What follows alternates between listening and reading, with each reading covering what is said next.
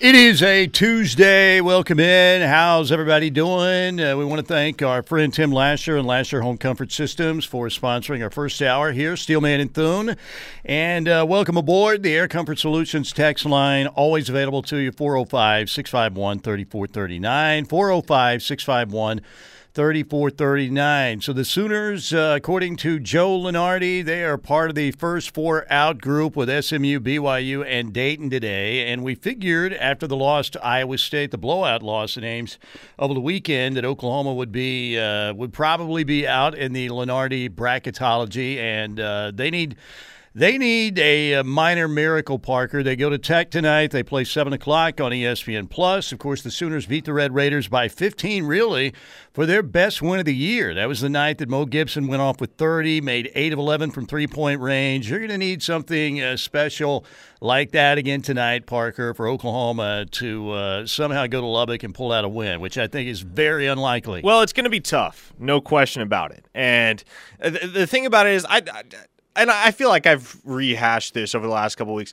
I don't know that I would classify it as a minor miracle that Oklahoma needs, unless you want to categorize going and winning at Bramlage Coliseum for the first time since 2012 a minor miracle. But look, to me, the fact that Oklahoma is barely on the wrong side of the bubble today, first four out, speaks to how close this team is to being in the field of 68 if they win their final three games. They can lose tonight, sit at 14-14 on the year, be a 500 team, and as long as they close with three straight victories, I think they're in the tournament. And I think a win in the Big 12 tournament solidifies that. 7-11 is what you're looking at, because, again, it's very unlikely that the Sooners go to Lubbock tonight and get that win against that Mark Adams ball club that's playing really well right now. They're number 9 in the country. They just went to Austin and beat Texas again. So they're playing excellent basketball. And, again, the Sooners played their best game of the year, I think, in their win over Tech when they won by 15 not long ago. Here's the deal, and I agree with what you're saying. I think you need to win. You've got to win. I mean, if you don't win your last three games of the season, somehow, let's say you pulled a miracle in Lubbock tonight and you win out, then I think you're no question you are 100% in. But, again, we know that the Sooners have to play out of their minds to get this W tonight. Okay, so if you beat Oklahoma State and West Virginia at home, and then you go to Bramlage and win, you do get 3 wins, you get to 7-11, but how many of those would be considered a quality victory? Well, I don't know exactly how it all shakes out in terms of quad one versus quad two. I don't know the metrics on that, but I do know Kansas State is on the verge of being a tournament team as well. And so that's at the very least. And Oklahoma State, I guess technically they're 13-14, so they're on the wrong side of 500 after the overtime loss last night to Baylor. West Virginia is kind of in middling territory as well. But I think realistically, those should all be quad one wins by definition. I think. Don't quote me on that. Now, if they go to Lubbock tonight and win, as improbable as that may be against a Red Raiders team that has been really good all season and very consistent, with the exception of the game that they lost by 15 to the Sooners at the Lloyd Noble Center, then that gives you a little bit of breathing room. Then I don't think you have to win at Bramlage on the final day of the regular season if you're the Sooners. That gives you the ability to play a little bit more relaxed and not feel like you have to win out in order to win the tournament. It's also a phenomenal quality win and a season sweep over a top 15 opponent. So that would be huge for Oklahoma's resume. As long as the wheels don't fall off down the stretch, they could put themselves in a really, really solid position to secure a tournament berth with a win tonight. But even if they don't win tonight, I think they're still in good shape the rest of the way if they take care of business against Oklahoma State, West Virginia, and Kansas State. If you win 3 of 4 and one of those wins is Texas Tech, then I think you're definitely in. If you win the last 3, I think you've got a good shot of getting in because of the strength of the conference. It's not a guarantee, but I think, again, let's say you win in Lubbock and you beat Oklahoma State and West Virginia and you lose at Bramlage, but you've beaten Tech twice based on who the Sooners have beaten this year and the strength of the league. I think they would probably get in. I would feel pretty good about it if that happened. Now, keep in mind, Oklahoma, Elijah Harkless out for the year. Porter Moser, in his meeting with the media yesterday, talked about just how strange that whole deal was. Really, the Elijah Harkless injury kind of came out of nowhere. Did something happen immediately? Did we know it? I mean, not at all. He didn't even know it. he didn't say anything until the – like, he said something after the game that he felt some discomfort to Rob, but, like, he didn't say anything to anybody during the course of the game. We had no – it wasn't like you saw him go down and hold his knee. Like, we didn't know anything. It wasn't until the next day I was told, yep, EJ came in, we're just going to give him an x-ray. Then those were told – those were negative. And then the next day we're said, oh, we're going to do just a precautionary MRI. And then they did it, and that's when they – so it wasn't any one thing. The second part of your question was? The second part of the question was, what does that mean for Oklahoma at Tech tonight? It means, again, without one of your better defensive players, and the fact that, you know, Porter Moser has talked about one of the things they miss the most is the ability to switch and feel comfortable about that, because Elijah Harkless is so good at doing that defensively, and now they don't have that luxury that they've had all year, and that's problematic, obviously, for the Sooners going into this matchup tonight. Now, they love to have Mo Harkless tonight, Porter Moser. You know, it was interesting that Harkless said he wants to come back next year. Sooner fans have to feel good about that. But Porter Moser, yeah, he loves hearing that, but right now he's locked in on the rest of the year. I'm so wrapped up right now. I told somebody before, I said, we got – you know, sometimes you got to go through rain to get to the rainbow. We got some ball left to play. We're not counted out right now, and we got some games left. We got 4 regular season games, the Big 12 tournament. So I don't want anybody to think to count us out, because we're not counting ourselves out, and that's all my focus is this year. There you go. So they're fighting, scratching, and clawing, and again, I think they played hard.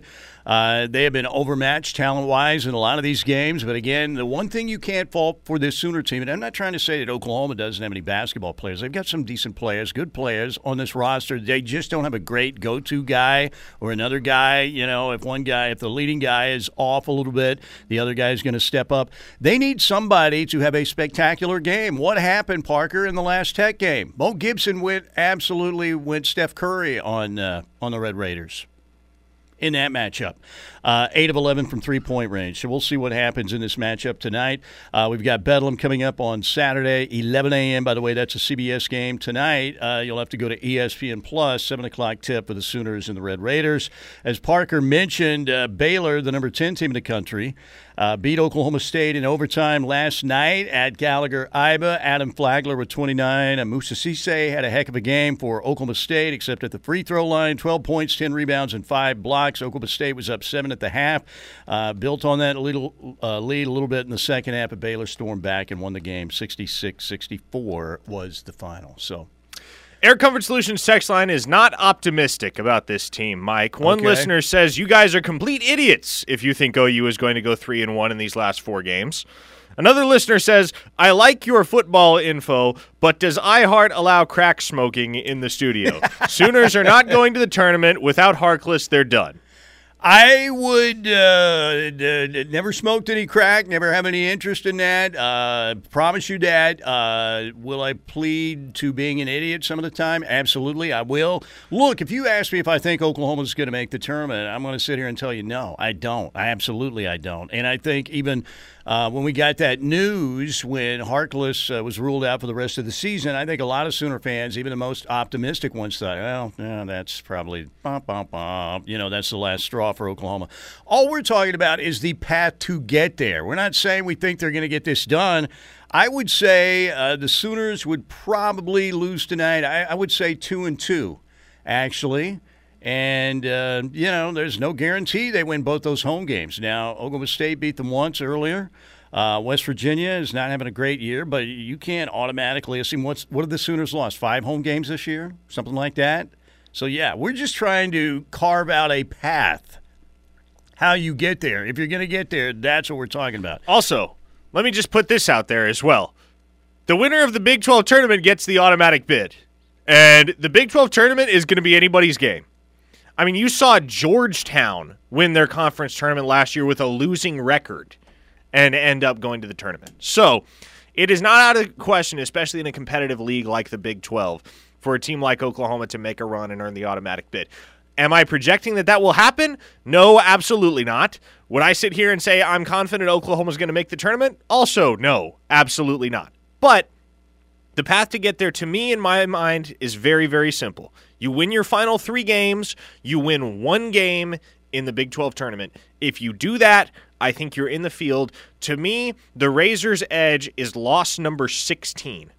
The second that number goes from 15 to 16 in the loss column, I think that is where your hopes and dreams of playing in March Madness end.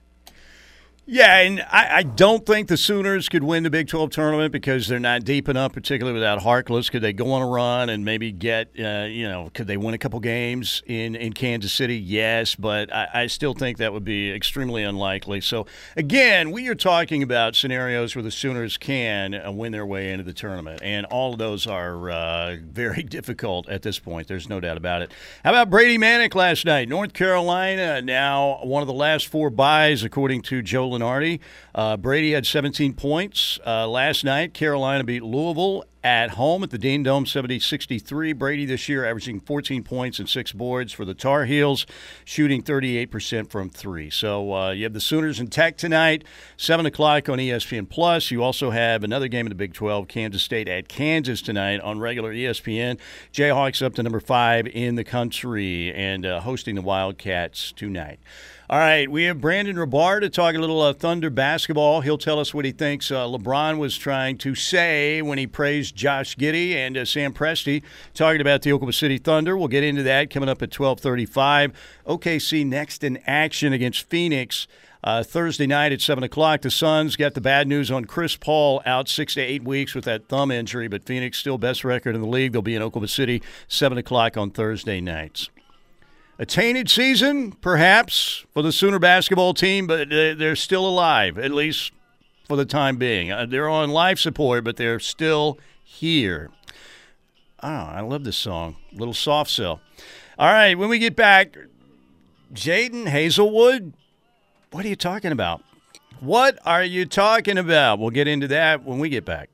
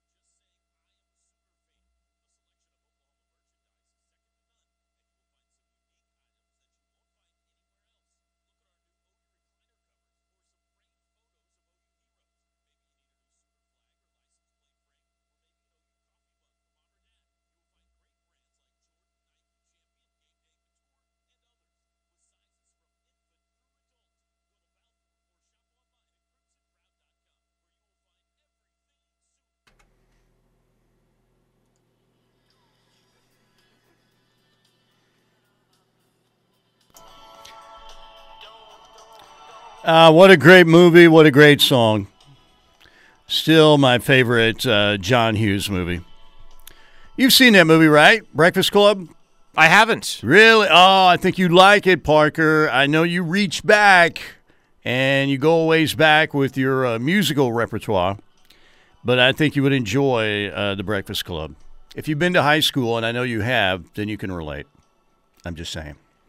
Welcome back, ladies and gentlemen. Good to have you with us here on this Tuesday edition. I am the Man of Steel, one of America's most highly decorated and awarded regional radio stars, as far as you know, along with the five-star recruit just out of the Oklahoma Journalism School, the one, the only, Parker Thune. It is Steelman and Thune at noon here on the home of Sooner fans, the Ref Radio Network. So what in the wide, wide world of sports is Jaden Hazelwood talking about when he took to social media and said basically that never understood how the OU fans call me soft when I literally joined the hardest conference in football, double laugh emoji, and the toughest side, to be honest, in the SEC. Sorry, not sorry.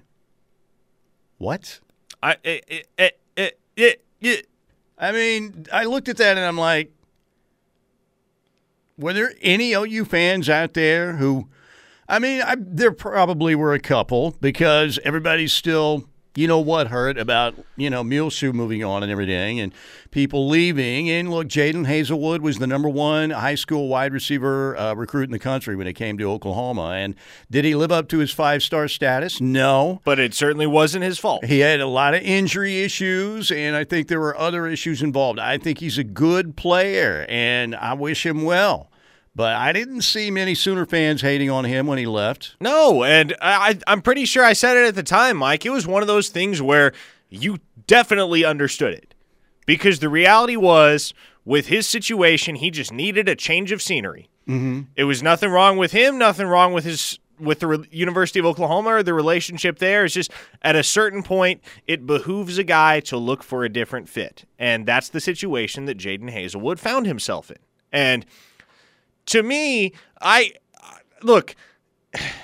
understand everybody has haters on Twitter, right? I have haters on Twitter, Mike. You have haters on Twitter. We just got called idiots, and then we were smoking crack in the first segment. Exactly, it happened. So I think, sure, were there probably 6 or 7 people on Twitter dissing Jaden Hazelwood and saying you're a traitor for leaving. Way to go. You Riley ran off, and so did you. You know, fourth that kind of generation Sooner, and you don't even want to finish your career here. But the vast majority of people at the time that Hazelwood transferred, Mike, they were all pissed at Muleshoe. Yeah, absolutely. He hit the transfer portal the day after. Well, no, it was a couple days after. But he hit the transfer portal pretty immediately after the Bedlam game. And at that point, all anyone wanted to do, Mike, was complain about the way that Muleshoe left. Yeah, and throw shade at Muleshoe. That was the only thing we talked about on the show for an entire week thereafter.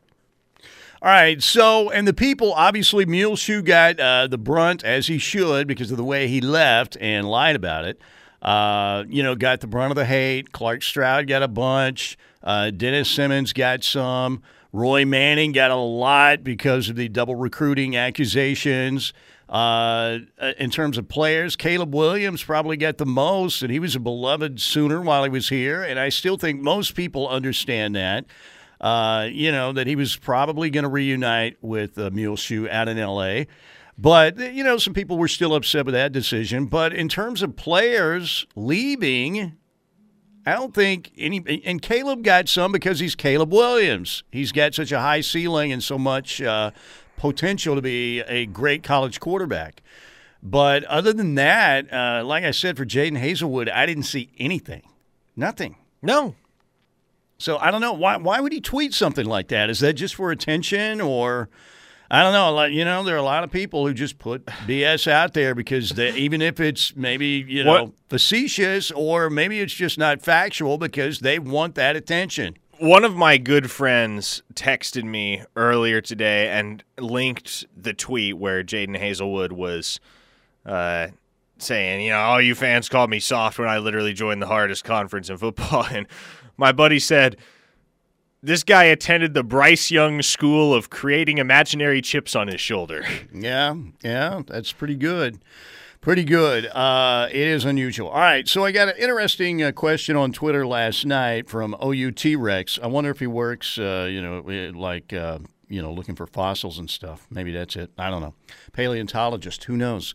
But he asked, Steely, are you guys certain that Jerry Schmidt is going to be able to get these guys in shape like he was accustomed to doing when he was at Oklahoma earlier? And what he's talking about is time with the players. He's talking about, we live in, we have a softer society. Now, again, some of that is good because we actually care about people and groups, and we don't, discriminate as much as we used to. Well, there's still way too much of that, but there are a lot of things that are better about society. But in terms of are we softer overall? Yeah, in some ways we are. So I don't know. Can Jerry Schmidt of 2000 be the same Jerry Schmidt in 2022? All I know is he's going to work them absolutely as hard as he can within the rules and pushing those guys to be their very best. Roy Williams on the podcast on the Prairie told Braden Willis and Jeremiah Hall recently that these guys are going to find out that Schmidt's workouts will pay off in the long run. My guys in the locker room, my teammates, became young men to men in those winter workouts, summer workouts, all that. Like, I mean, Schmidt is going to get you guys, right? Like, I'll say this, there's a method to his madness. Okay, I don't know how extreme he's going to be with you guys compared to when I was there.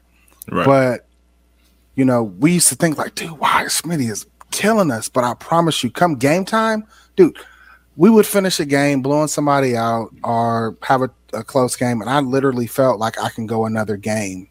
Mm-hmm. Like I would go in after the end of the game, and I was like, dude, I'm ready to go again. Like that's just how we felt. And injuries are going to go way down because we're going to be so well conditioned. I mean, like y'all going to be right. Like I kid y'all not, y'all going to be right. There you go. What do you think about that question, Parker, about, the earlier Schmitty workouts and the latter-day Schmitty workouts, how they'll compare and what that means for OU? Well, let's just hope Schmitty hasn't gotten soft in his old age. Right? Jerry Schmidt, there's no soft with Jerry Schmidt. It doesn't seem like it from everything we've heard thus far and just what we've been told in the public eye from coaches, the fact that 2 weeks into the spring semester, Jeff Lebby got on the Zoom and said, yeah, Caden Helms, he's already gained 7 pounds under Schmitty.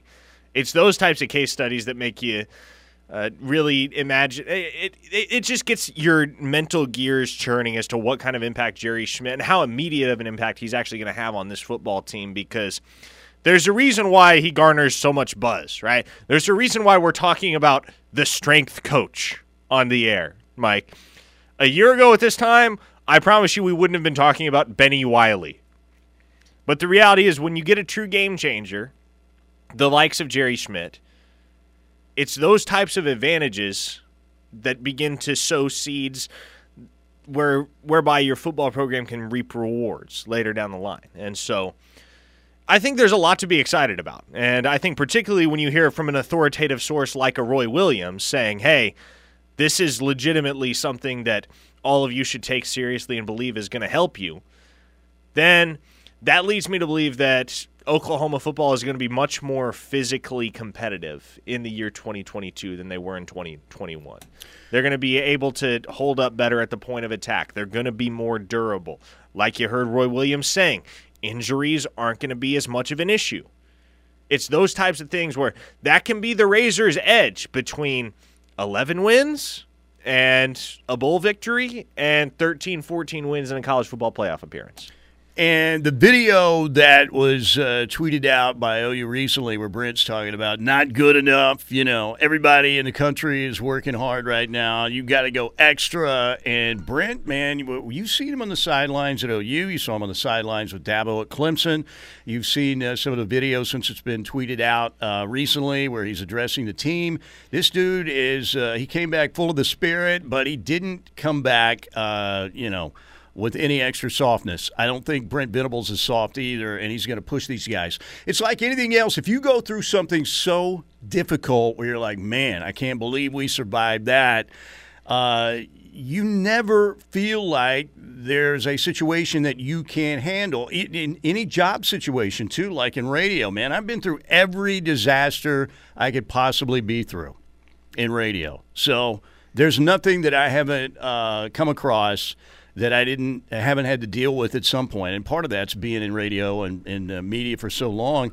But, you know, I've handled just about every disaster. I've handled some better than others. But when it comes along the next time, you're prepared for it and you're ready to go. So hopefully that'll be the situation with Jerry Schmidt working these guys out at OU. I think Sooner fans are very excited to have him back because – they feel like they're going to be a much tougher, much more physical football team than they have been recently. And that's been missing to a certain extent with the team as a whole. Certain players have been tougher than others. That's going to happen on any team, but I think the entire roster will be better off having Jerry Schmidt back.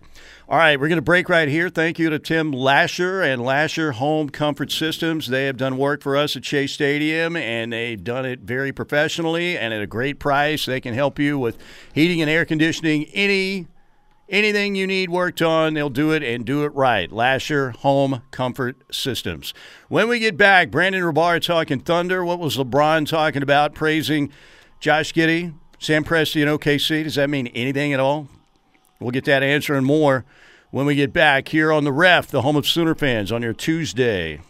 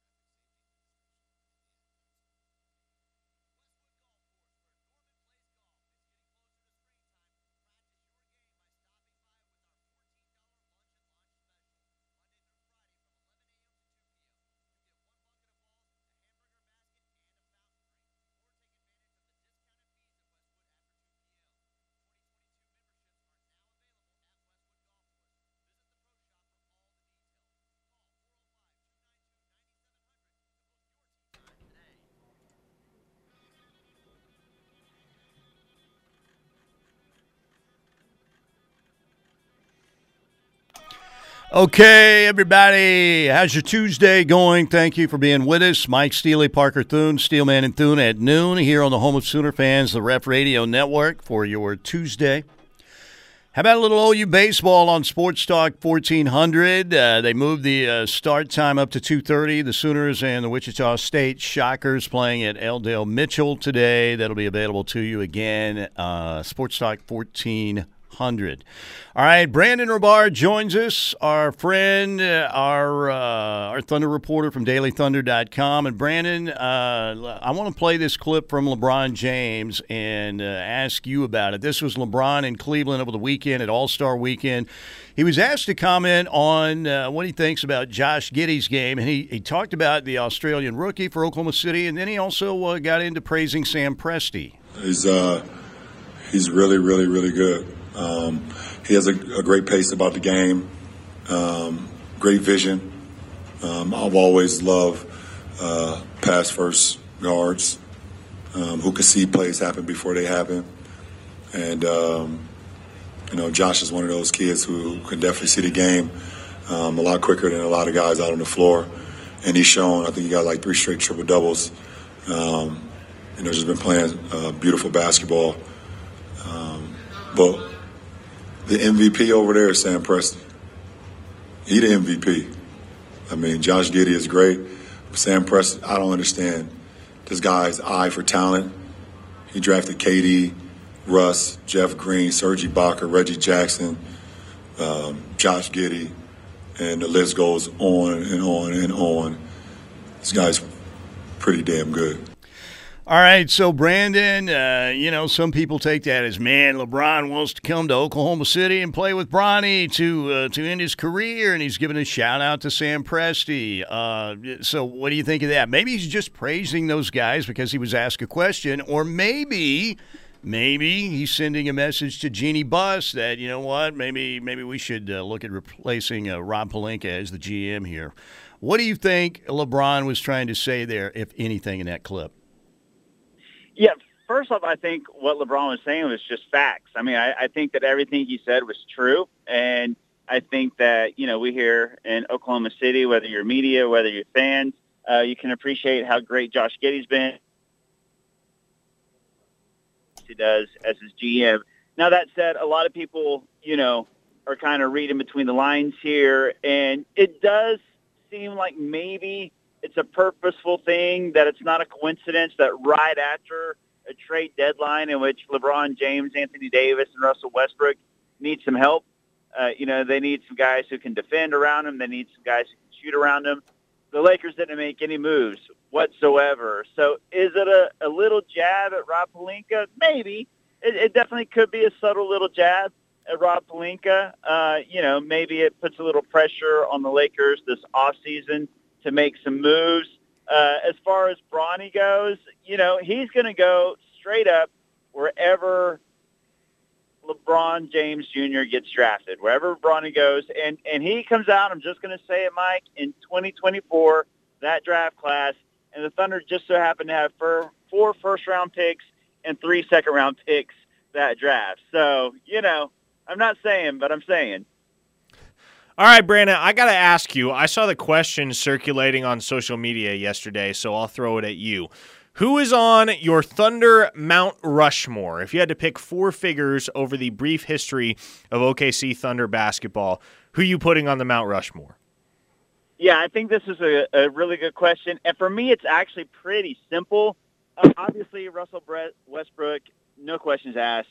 Number 1 slot, easy. I actually, speaking of Sam Presti, you know, it's, to me, it's not just players.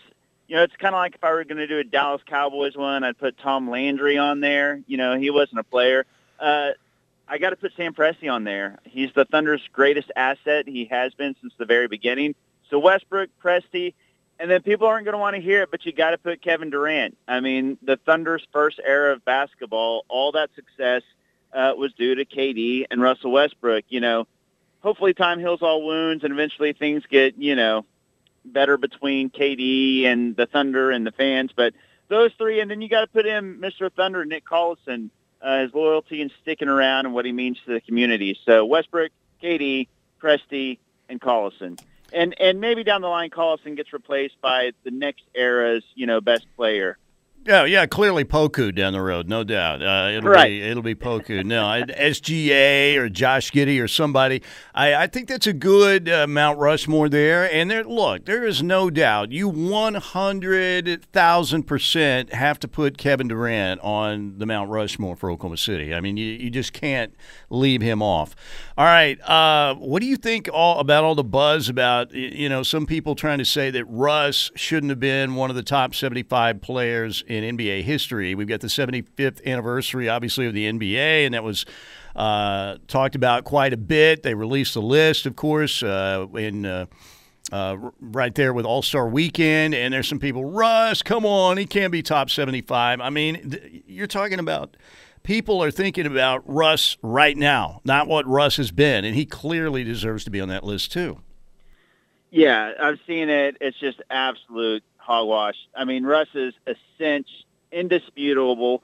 I mean, look, he's got one MVP. He made it to finals, 4 Western Conference finals, 11 playoff series, 9 All-Stars, 9 All-NBAs, 2 scoring titles, 3 assist titles, 4 seasons averaging a triple-double. He's the all-time triple-double leader, most triple-doubles in a season. I mean, this is without question a top 75 player. You're exactly right. It's recency bias. It's knee-jerk reactions. They see some clips on YouTube or on Twitter of him, you know, airballing shots or badly missing bang shots and putting, you know, all the blame for the Lakers season on him. He's 33 years old, first of all. And second of all, there's plenty of Lakers blame to go around. It's not all on Russ. If you look at his numbers this year, they're actually just fine, line up fairly well with his career averages. So he's just kind of been the scapegoat. He's absolutely, easily a top 75 player of all time, no question. Brandon, I want to ask you this. Obviously, All-Star Weekend has come and passed. What do you think the NBA needs to do to make All-Star Weekend big again, the way that it was 15, 20 years ago? Because I know for people like me, and I'm not a diehard basketball fan, I'm more of a casual, but you know, for people like me, the All-Star Weekend used to be an event. It used to be must-watch TV all weekend, from the slam dunk contest to the shootout to the game itself. How do you recapture that magic if you're NBA Commissioner Adam Silver, and how do you format All-Star Weekend to drive public interest once again? No, it's a great question, and it's a problem for the NBA because, like you said, you know, it doesn't have the same interest that it used to. It used to be a huge spectacle. It's still a big deal, but not like it was. I think the biggest thing by far is to try to do whatever you can to incentivize the stars to compete in these events. You know, when you're watching a dunk contest, first of all, you don't want to see a guy attempt to dunk like 9 times and miss it before he hits it. But the other thing is you want to see stars do it. You know, back in the day, you saw Michael Jordan and Dominique Wilkins battling it out. You saw Vince Carter. You saw Dwight Howard. I mean, these were stars going at it. Even Zach LaVine and Aaron Gordon were fairly well known. Kobe, Dr. J, too. Yes, absolutely. Absolutely, Mike. So now you got guys like, you know, Jalen Green. You got role players now, you know, Cole Anthony. Nobody knows these guys, especially like you said, Parker, if you're kind of more of a casual fan. You're watching it for stars. It's All-Star Weekend. Nobody wants to see just good dunkers who aren't stars. And the same, I would say, goes for the three-point contest. They do a better job of getting stars in the three-point contest. But even then, you know, you can replace the Luke Kennards of the world with more Steph Currys and things like that. Make sure the stars are competing in all these events, I think, is the biggest thing. Yeah, and in Julius Erving, I think Dr. J, we were talking about an ABA All-Star game, but you've got to have star power, more of it, no doubt, particularly in the slam dunk. And it's almost as if we're not going to have the stars in the slam dunk, maybe you need to find another event because it feels like just about everything's been done. Okay, Brandon, right before we let you go, one last quick thought. Chris Paul still searching for a ring. The Suns have the best record in the NBA. They'll be in Oklahoma City at Paycom Center to take on the Thunder Thursday night, and now the Suns find out Chris Paul has a thumb injury that's going to keep him out 6 to 8 weeks. Now, again, that means he could be back, for the early round of the playoffs, but, man, it almost feels like CP3, what does he have to do to get that ring, you know? Yeah, I feel so bad for him. I think that, you know, every Thunder fan, you know, kind of changed their opinion of Chris Paul the year that he was here. You know, he showed such class and high character on and off the court. And I think everybody's kind of rooting for him. It's such a huge bummer. The good thing, though, Mike, is they've built such a huge cushion. They've been so much better than every team this season that even without Chris Paul, as long as they can kind of tread water this last stretch of games, they should still be the number one seed. That's how good they've been. And if Chris Paul does come back healthy for the playoffs, they should be fine. Let's just hope that that injury doesn't linger into the playoffs or that he's not 100% when he comes back. No doubt. Brandon, we appreciate you coming on with us. Good stuff as always. We'll talk to you again soon. Absolutely. You guys take it easy. Brandon Rabar, DailyThunder.com, Oklahoma City and the Phoenix Suns. The stretch run begins for Oklahoma City. Again, fourth worst record in the league. Keep losing and competitively losing. Competitive tanking, that's what it's all about for Oklahoma City the rest of the way. 7 o'clock Thursday, OKC and the Phoenix Suns. No CP3 again, out with that injury, thumb injury, 6 to 8 weeks. Break time right here. We will hear from the Queen, Patty Gasso, when we get back right here on The Ref.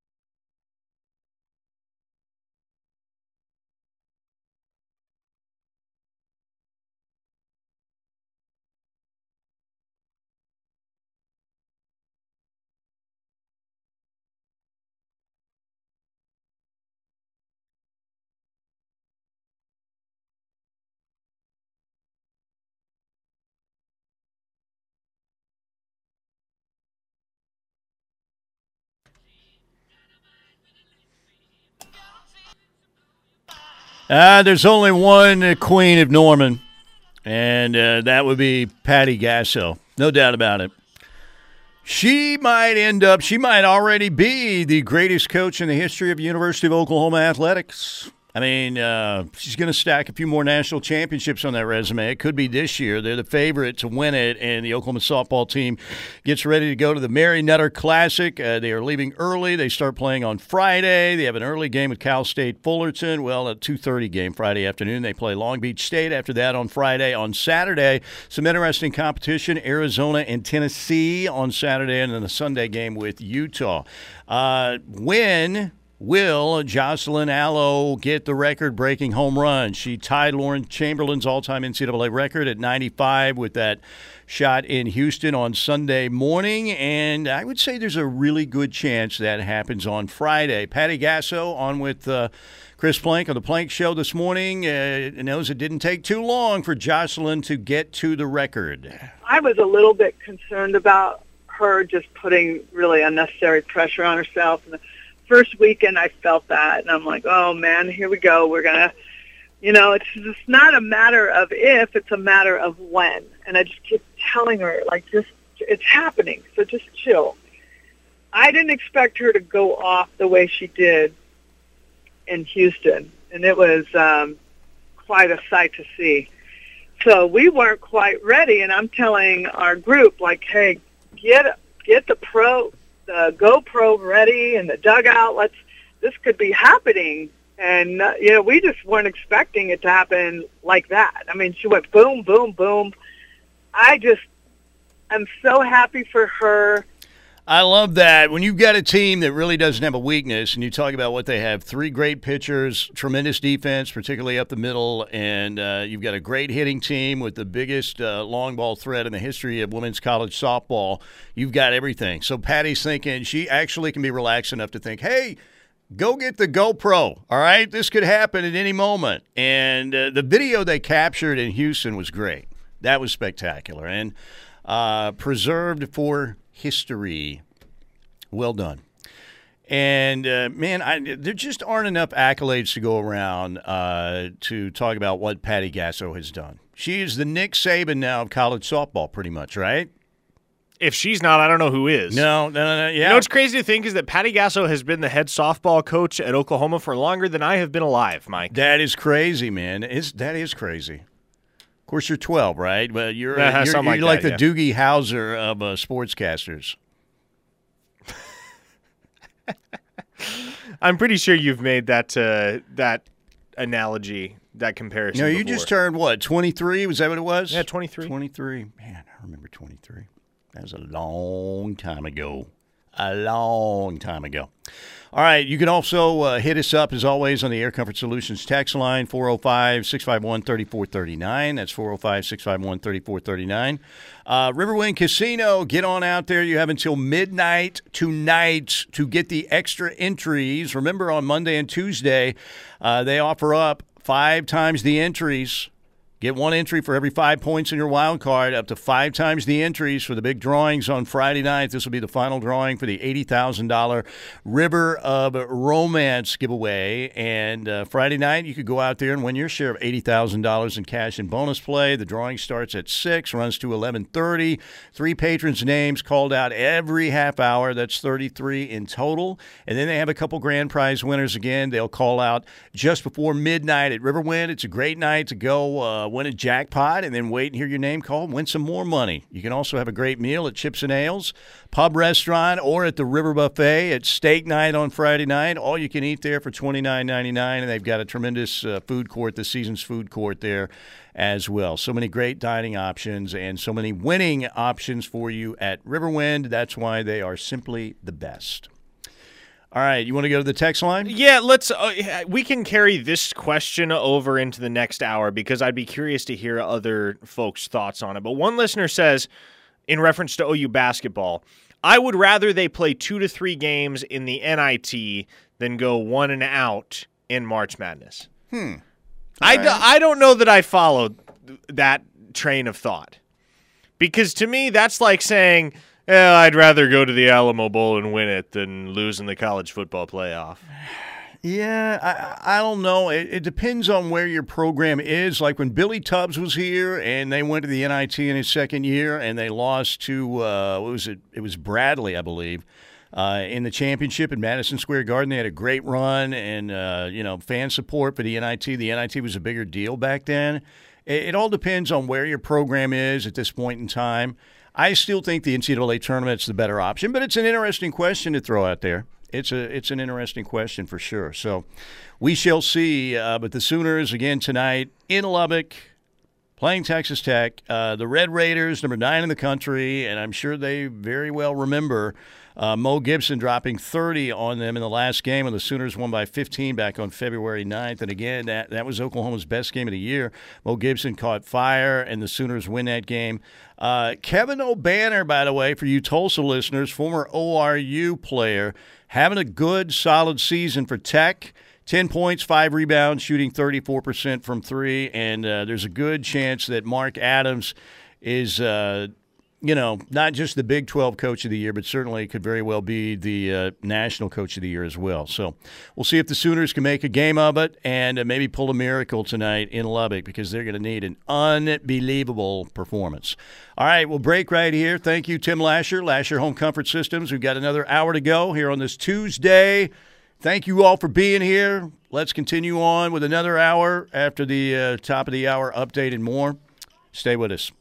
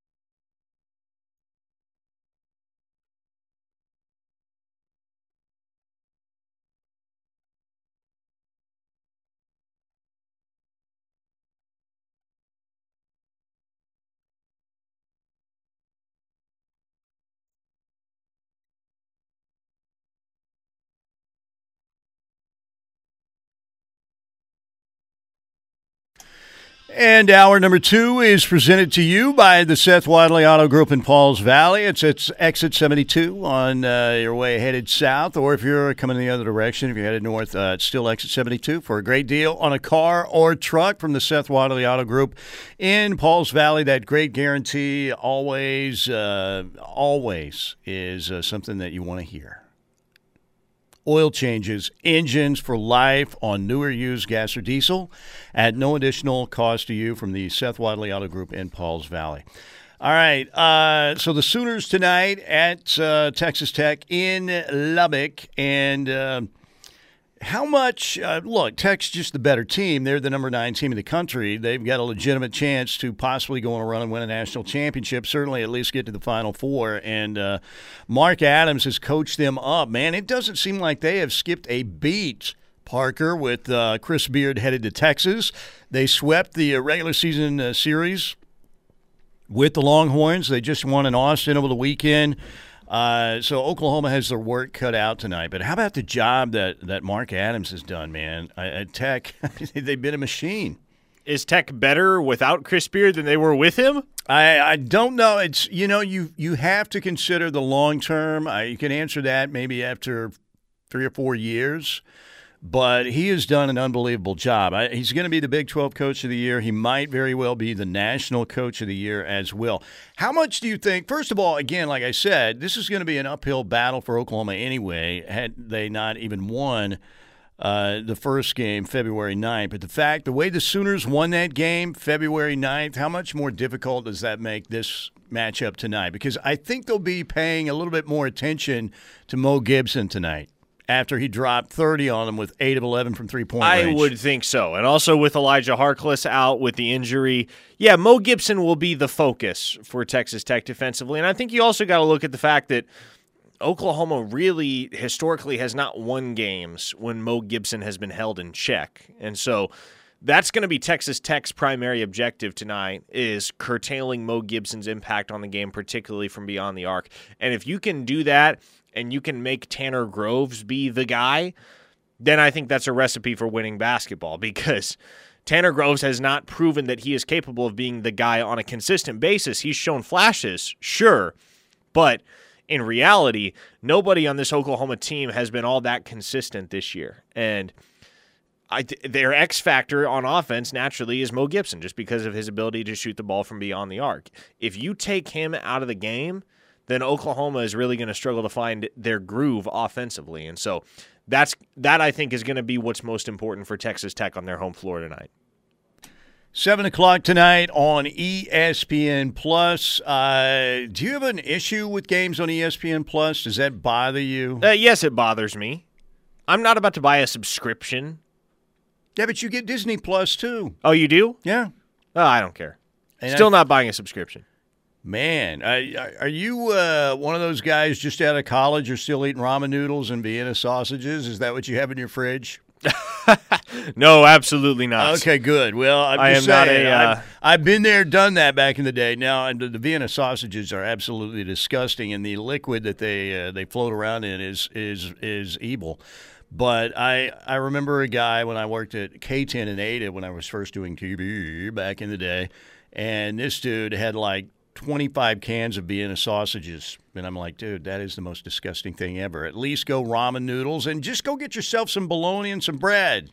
If you're going to, it's a survival skill when you're starting out in small market television. Yeah, well, no, I tell you what, my diet, my sophomore and junior years of college, that was when I guess my junior year, that's probably when I had it the roughest, because I lived on campus each of my first 2 years. So I was on the meal plan, and I ate pretty good. I've always been one to try and eat healthy in as much as is possible.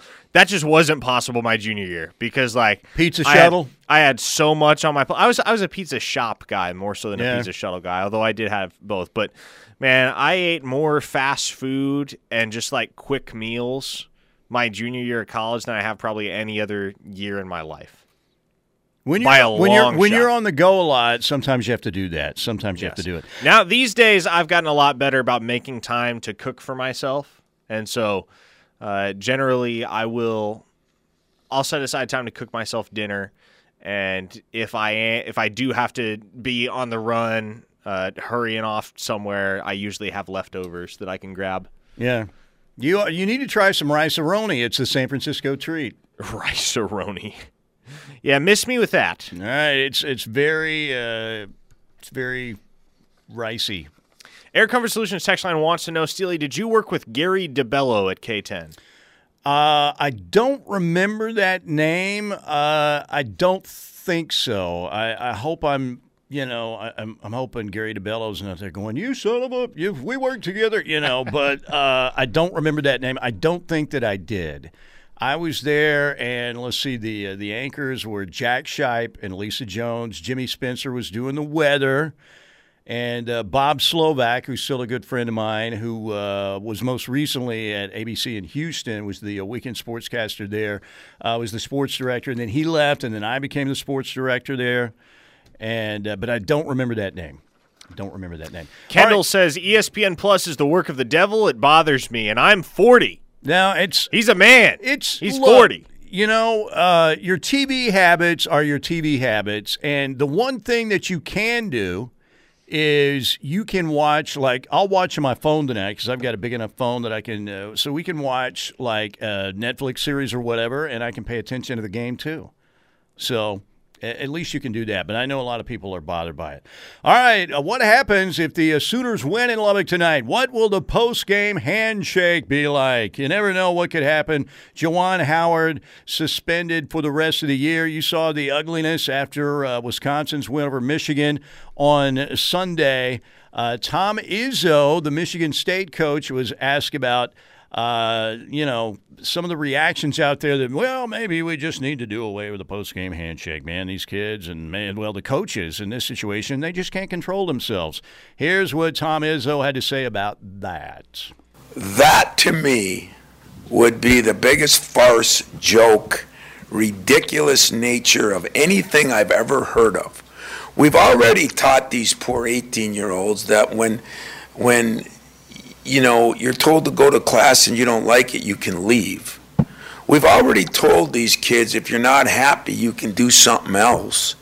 We've already told these kids that it's hard to hold them accountable, and now we're going to tell them to not man up and walk down a line on somebody who's kicked your butt and have enough class to shake their hand is utterly ridiculous. Yes. Get him, Izzo. Get him. Go, Tom, go. Go, Tom, go. Tom Izzo, man, he's an old school coach. You Sooner fans remember the collision in the Sweet 16 with Eduardo Nájera and Mateen Cleaves on that national championship team, the Flintstones that eventually won the NCAA championship.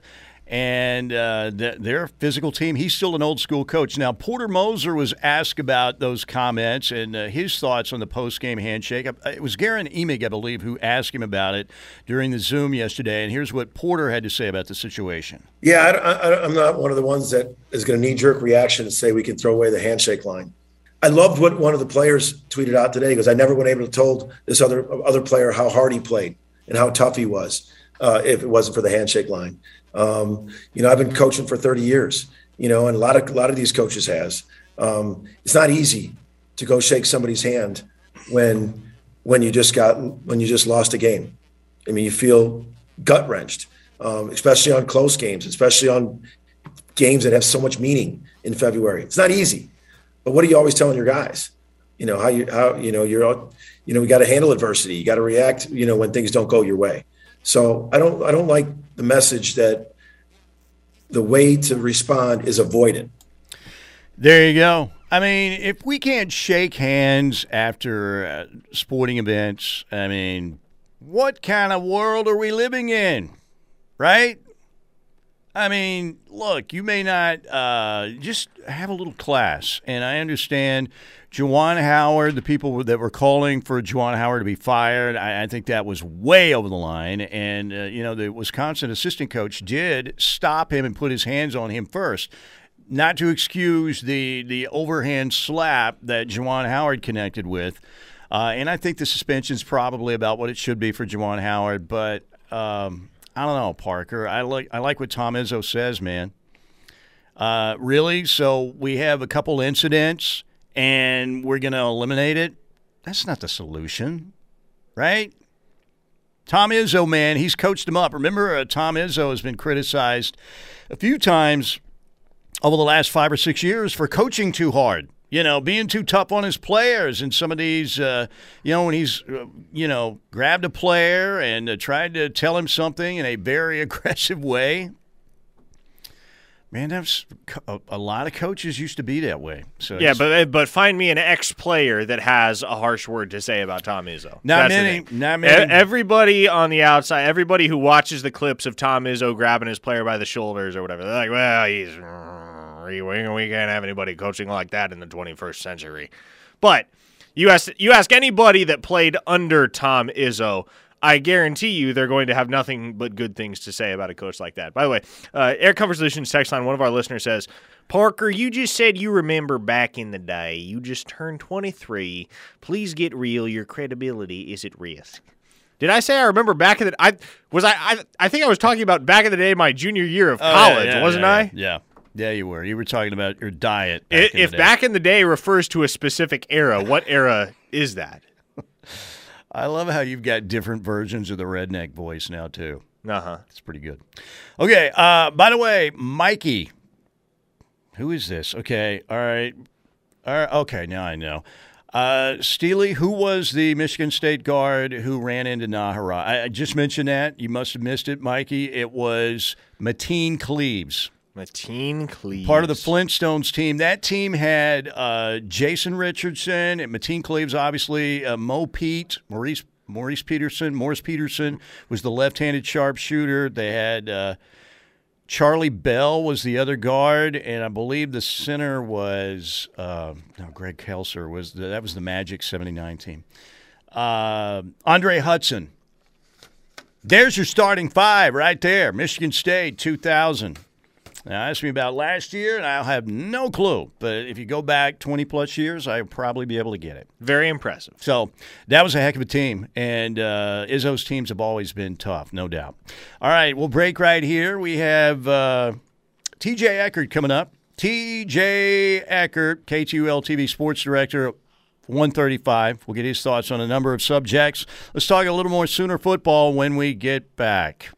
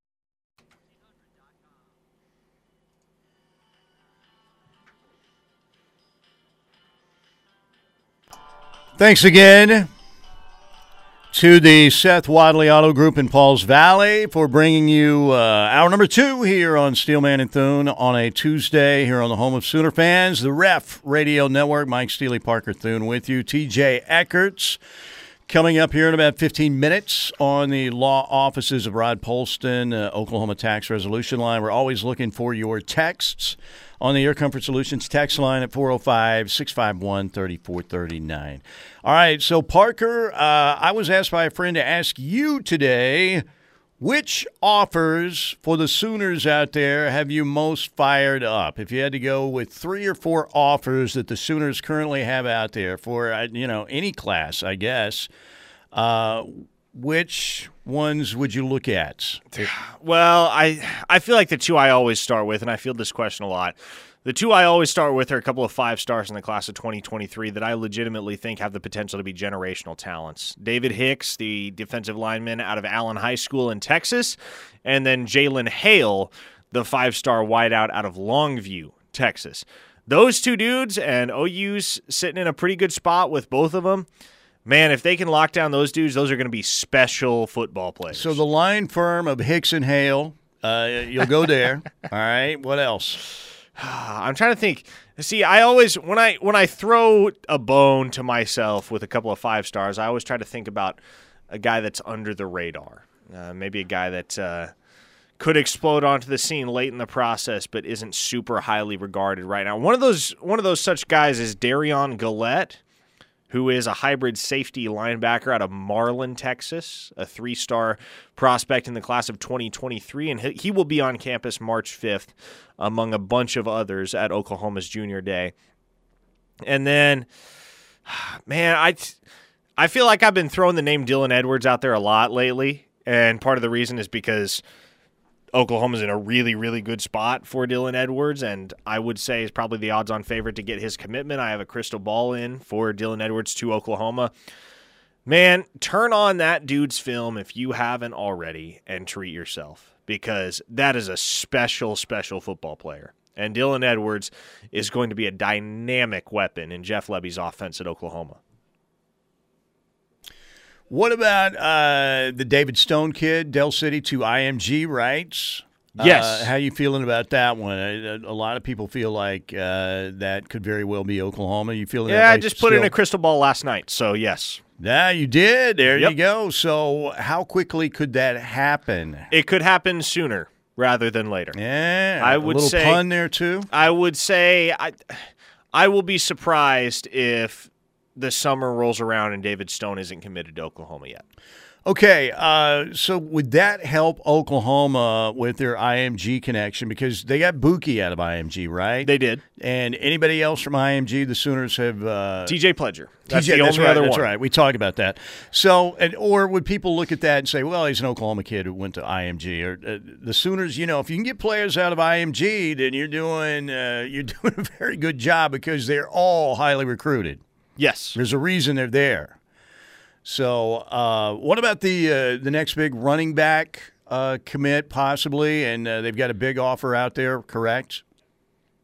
OU? Running back? Mm-hmm. Yeah, so the one everybody's excited about, and we're feeling a lot of questions on him on the Air Comfort Solutions text line, is Richard Young, the 5-star running back out of the state of Florida. He will be on campus March 5th. Touched on this yesterday with Tyler. Don't get your hopes up yet. Now, if Richard Young really enjoys his Oklahoma visit on March 5th and he decides to come back around come summertime, then at that point in time I would say, okay, maybe Oklahoma has a puncher's chance here. Right now, I don't get that sense. I think at running back in the class of 2023, I'm looking more at Trey Wisner, the 4-star back out of Waco, Texas, as a guy that Oklahoma is very much in the lead for. And then if you want to throw Dylan Edwards in that mix, I guess you can, but he's not a pure running back, very much more of a slash weapon type of guy, a Tavon Austin-esque player. So at this point, I don't know who the other running back will end up being for Oklahoma in the class of 2023. I think it's safe to assume that Trey Wisner could be in the mix just based on everything he's said on social media, what his mom has said about DeMarco Murray, and how many times he has been on campus. I'd be surprised if Trey Wisner isn't a Sooner. Again, though, Oklahoma's going to be in a position where it'll probably behoove them to take two running backs. And if you were recruiting Dylan Edwards as a Tavon Austin-esque type of player who isn't going to be a true running back in your offense, then it begs the question, who's the other guy? And that's why Oklahoma's hosting Richard Young on March 5th. Again, not super confident in their chances there, but I would expect that before long we'll start to get a sense of who else Oklahoma is targeting seriously at the running back position in the class of 2023. All right, Ronnie for OU asking me, who do you guys have on your list as your favorite Sooners to interview? You want to start? Favorite Sooners to interview. I feel like we got asked this not long ago. It's really hard not to put Caleb Kelly at the top of that list, just because that dude was a consummate pro in front of a microphone. And there's a reason he's a big part of the Soul Mission, right? Yeah, exactly. Because, number one, the stuff he's done in the community, just a good dude and very articulate, and you want a kid like that representing your university. So, yes.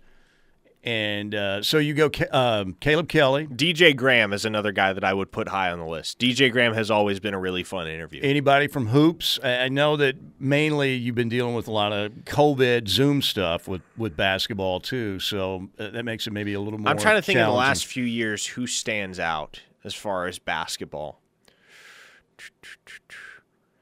Brady Manick, I guess. He was always the guy that got thrown to the wolves. It was kind of like regardless of how well or how poorly he played, he was always the one talking to the media after the game. So got to hear a lot of Brady Manick, and he's a very well-read individual. So if I had to pick a Hoops guy, it'd probably be Brady Manick. I would see. I got to go way back on this, Ronnie, because I haven't done like press conferences, post-game media interviews since going back to like 2003. I just haven't done it. Once I made the real transition to morning radio, I just haven't done as much. But I can tell you, going all the way back, and I go way back, I would go with my all-time favorites, Wayman Tisdale. He was great, man. Wayman was the best. And I'm talking players here. Bosworth, because you were always going to get something good from Bosworth unless it was Nebraska week, and then it was kind of a different Bos. But Spencer Tillman, I always thought was really good. Spencer was Mr. Thesaurus even back in his days at OU. And, in fact, we co-hosted a show here when Al Eshbach went on vacation.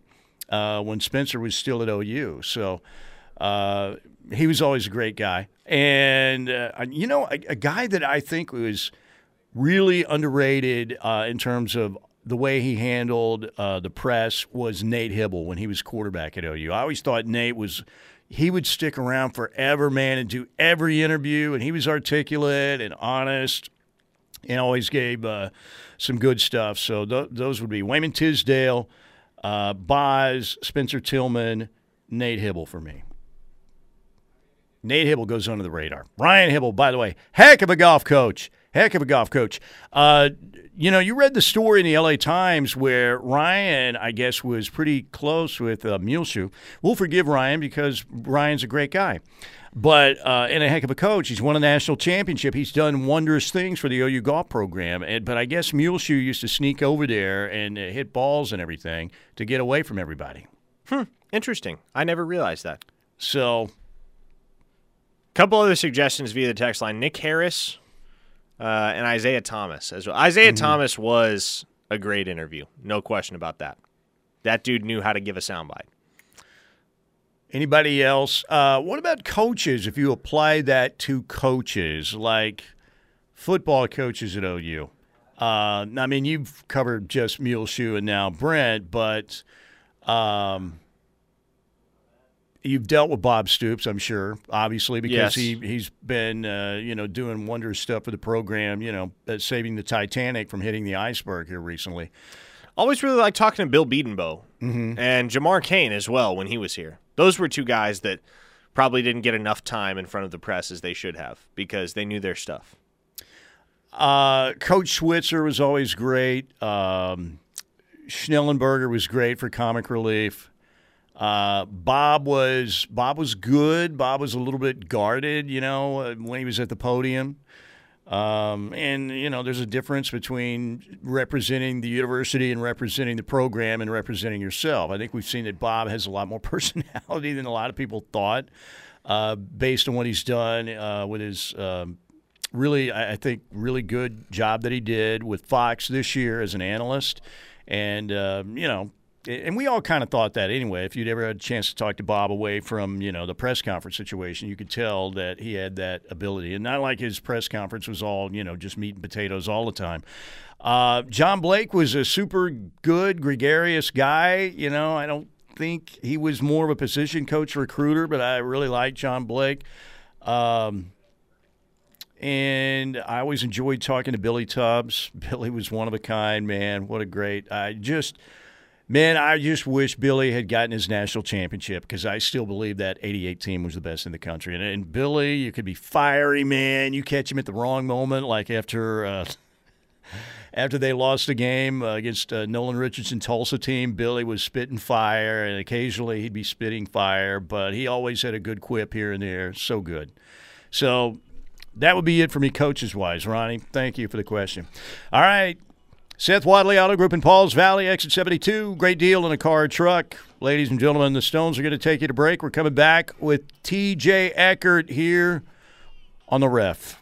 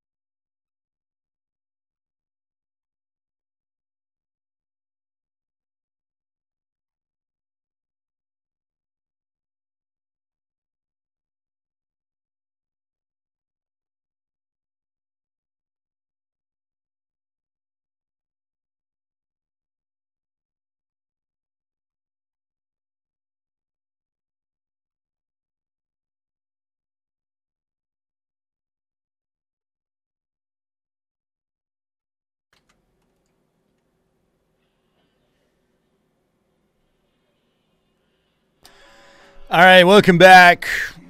We talked last week that, yes, James Marshall Hendricks played the OU Fieldhouse back in 1970. In fact, he played two shows. He played a show at 7 p.m. and one at 10 p.m. Now, when I get my time machine, I'm going back to see those both shows once I can afford my time machine. Elon Musk is going to create one soon, right? Probably, maybe. That's where that would be one of my first destinations, back to see Hendricks play the OU Fieldhouse. All right, TJ Acker joins us, and ladies and gentlemen, this man is he's a world-class sports director in Tulsa at KTUL, and TJ always comes on with us, which we greatly appreciate. What are the people in Green Country talking about right now? What is the number one thing they are thinking about sports-wise right now at this very moment? Man, you know, there's just so much going on up here, so much to discuss. We got ORU baseball starting today with their home opener, so that's a big deal. Kind of going to be chilly out there for those guys. But other than that, man, just getting ready for some high school basketball playoffs, which obviously just got pushed back by the OSSAA due to the weather coming in. So lots of stuff going on. You guys, you got Southern Hills, and the PGA is right around the corner, man. That's not too far away. Man, fired up for that too. I was just talking with Brian Carnes. He's the tournament director from the PGA of America. I was just talking with him a couple weeks ago, and they got things on the right track. I think it helped them greatly having the senior here last year in terms of having infrastructure in place, having staff still in place. Basically what they did was they went from Tulsa to the Ryder Cup, and then from the Ryder Cup right back down here to Tulsa. So they didn't have to do a whole lot of moving things around. So everything appears to be in a good spot. This is one of, if not the most anticipated sporting event to come to Tulsa in quite some time, maybe ever. And that's without Tiger Woods. And we still don't know if he's playing or not. And if he is playing, then this thing is going to just absolutely take off. TJ, hard times recently for the two Power 5 basketball programs in the state of Oklahoma. Oklahoma State, of course, losing that tough, hard-fought game in Gallagher-Iba Arena last night in overtime to Baylor. And Oklahoma, as we know, spiraling out of control, really needs some wins down here or down the stretch here if they're going to reassert themselves as a tournament team. So as you look at these two teams, obviously Oklahoma State, we have long known, is not going to play in the tournament, but with Mike Boynton and the situation that he's in Stillwater, and Porter Moser, the situation that he's in at Oklahoma, what are the long-term prognostications in your eyes for these two programs? Just talking about the rest of the season or going forward? Both. Yeah. So just for the season, I kind of view tonight, I hate to say must-win games when the season's still going on, but feels pretty important. They need a resume booster, OU does tonight. Obviously, already beat Tech once. If you can go on the road and win a game against a top-10 opponent, that will go a long way. Because from there, if you lose tonight, winning your last three games isn't easy by any stretch. It's against three of the bottom teams in the league. But winning those three games still might not be enough to give you a tournament resume. So as far as this season goes, tonight is really do or die, in my opinion, in terms of a tournament look. Now, long-term for OU, things I still think look fine. You know, you this year you pretty much ragtagged your team together, brought in a bunch of guys from different schools, tried to throw them together on the court with the first-year head coach, see if you can make it work. And there were some positive signs for sure. Give Porter Moser a recruiting class or two, give him these guys for a couple of years, and see what happens from there. I was encouraged by what I've seen for the most part. They just lacked that one guy for a go-to scorer. They didn't really have a guard until late in the season when Goldwire started to play well. Haven't had a guard that really took over games for them. So give him a couple years, Porter Moser, and we'll see what happens. As for OSU, it's hard. It's hard not to be in that position. I'm on the outside, but I would imagine being in the locker room, it'd be tough to go out there and play every night knowing that there's no end-of-season goal, right? I mean, you're not playing for the tournament. You're not even playing for the Big 12 tournament. So They've played fairly well, all things considered, when you look at the fact that they didn't have a tournament to play for. So interesting to see what will happen after this season. Thought Bryce Thompson moved along pretty well there for the Cowboys throughout the season, so they got him coming back. We'll see what all comes back next year from Mike Boynton. And it's interesting, you know, he gets a lot of credit, and people point to his record, though, and how it hasn't been that impressive yet. So it'll be interesting to see how he comes back out next season whenever, hopefully, they're able to play in the tournament. T.J. Eckert, our guest, KTUL-TV sports director in Tulsa. I want to ask you because the Sooners playing in Lubbock tonight against Tech, and Kevin O'Banner, former ORU star, 10 points, 5 rebounds, been a good player. It's done a nice job for Texas Tech, shooting almost 34% from three. Max Asmus, of course, came back and returned to ORU, and I think the last time I checked, he was 5th in the country in scoring, averaging close to, I think it was right around 23 a game. How has it gone for Max Asmus? Again, he doesn't have his running mate there after the incredible run they made in the tournament last year. How has the season gone for Max, and what are we thinking about for his professional status now after coming back to ORU? Yeah, Max has been impressive. He's kind of had, he was the guy last year, obviously. Kevin O'Banner was a nice Robin to his Batman. Obviously, I think that without that, he's kind of had to take on even more. I mean, he's got a few guys that have stepped up. Kareem Thompson's played well. He's got Carlos Juergens, who's been playing decent as well, Shane Weaver. A bunch of role-player guys who've had to kind of fill in. They didn't replace Kevin O'Banner much so with they tried to just piece things together to try and replace his production. So Max has done a pretty good job being the focal point of the offense, knowing he's going to face double teams and tough defenses every night. And he's still gone out, like you mentioned, and gotten his 23. There was a game, gosh, it had been a couple weeks ago, he went scoreless in the first half and scored 30 in the second. So it's just, you know, he has the ability to take games over like that. He can get hot from behind the arc. He's really good at driving, which for his size is pretty impressive. And so I think he was pretty close to going to the league last year.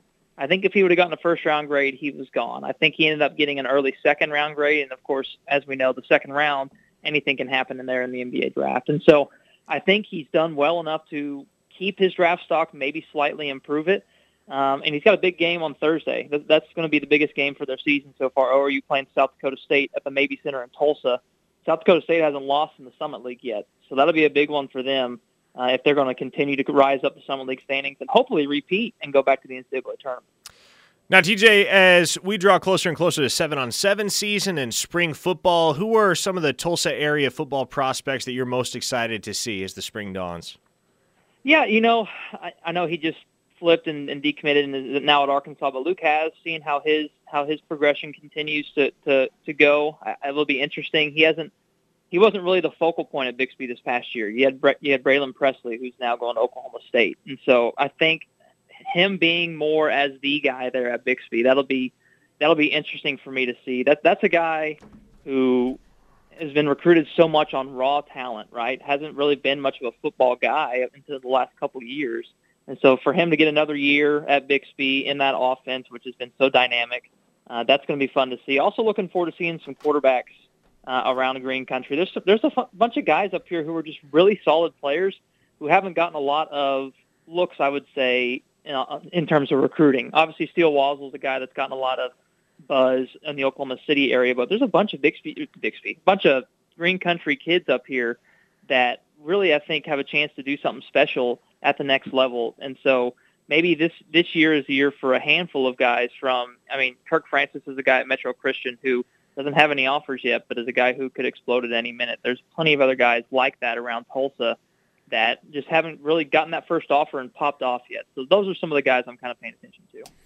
All right, TJ, real quick before we let you go, you're a big golfer and golf fan, so I always ask you about it. But after what DJ and DeChambeau said this weekend, does it feel like the Saudi Super League is not going to make the cut? What do you think? It's amazing how Phil's reputation appears to be in the balance, right? I mean, a guy that seemingly everybody loves his personality and how, you know, much fun he's been on Twitter. So all of a sudden, he's almost the enemy again. It's like the Tiger-Phil rivalry. He's almost back in that enemy role again. Obviously, he's kind of been the big proponent for the Saudi League, and his comments over the weekend were really blown up by some of the players. Rory McIlroy came out and really stood up to what Phil was saying. So it's interesting. You know, all these rumors keep floating about the Saudi League, where the money's coming from, the players that are reportedly going to join. And then we really still haven't got anything substantial from the Saudi League, right? It's just been a bunch of rumors being floated out. And then, like you mentioned, DJ, Bryson all saying that they're going to probably stick to the PGA Tour. Colin Morikawa, John Rahm, those guys pledging their allegiance to the tour. So it's really, it's crazy to see the golf world kind of unite around the PGA Tour right now when you got Phil, who outside of Tiger is your biggest name, kind of being a proponent for this new league. So I don't know what's going to happen. It sure seems like it's crumbling, but you know, Phil and Bryson, Phil and the Saudi League seem to have a decent relationship. So I guess he could pull some people that maybe we weren't thinking about. European Tour guys, I'm not sure. But sure seems like the PGA Tour is winning right now. No doubt. A couple big victories again over the weekend for the PGA Tour again with DJ and DeChambeau's statements that they made. TJ, we always appreciate your time. Thanks so much. We'll do it again soon. Yep, appreciate you, Parker. TJ Eckert, ladies and gentlemen, KTUL-TV in Tulsa. When we get back, Aaron Rodgers talks about the meaning behind his super sappy Instagram post. We'll get to that when we get back here on this Tuesday edition of Steelman and Thune at noon, way after noon.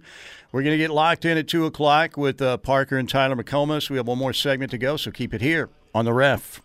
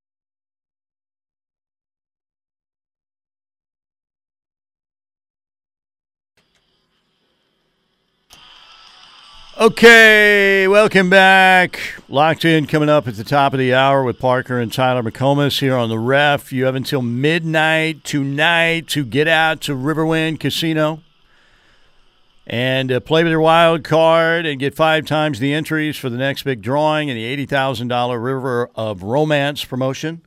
Coming up on Friday night, they'll draw out 3 patrons' names every half hour from 6 to 11:30 p.m. Your chance to collect your share of the $80,000 in cash and bonus play. So they'll draw out 33 names between 6 and 11:30. You'll have a great chance to win, particularly if you get out and play with your wild card and get 5 times the entries for the drawing, and you have until midnight tonight. They also have 2 grand prize winners. They draw out just before midnight on Friday night. Riverwind, a great place to go have a great meal at Chips and Ales Pub Restaurant or the River Buffet. Great, situation on Friday night, especially with steak night. All-you-can-eat steak for $29.99. Seafood night, all-you-can-eat for $39.99. A great brunch on Sunday. They've got a tremendous food court over there as well. World-class hotel. They've got everything. The best games, best promotions, best concerts, best service. It's all right there for you at Riverwind Casino. Simply the best.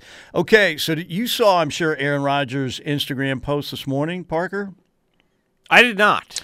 Well, Aaron Rodgers, a lot of people were talking about it because he, in the hashtag Monday Night Gratitude, he says, here's some Monday Night Gratitude for some of the incredibly special people in my life with some pictures from the last beautiful year. At Shailene Woodley, who is tremendous in Big Little Lies, by the way. Thanks for letting me chase after you the first couple months after we met and finally letting me catch up to you and be a part of your life. Thanks for always having my back, for the incredible kindness you show me and everyone you meet, and for showing me what unconditional love looks like. I love you and am grateful for you. To the men I get to share the quarterback room with every day, Matt, Nathaniel, Luke, Jordan Love. You guys made every day so much fun, and I'm so thankful for the laughs and stress relief you brought to me every week of the year. And it went on and on and on.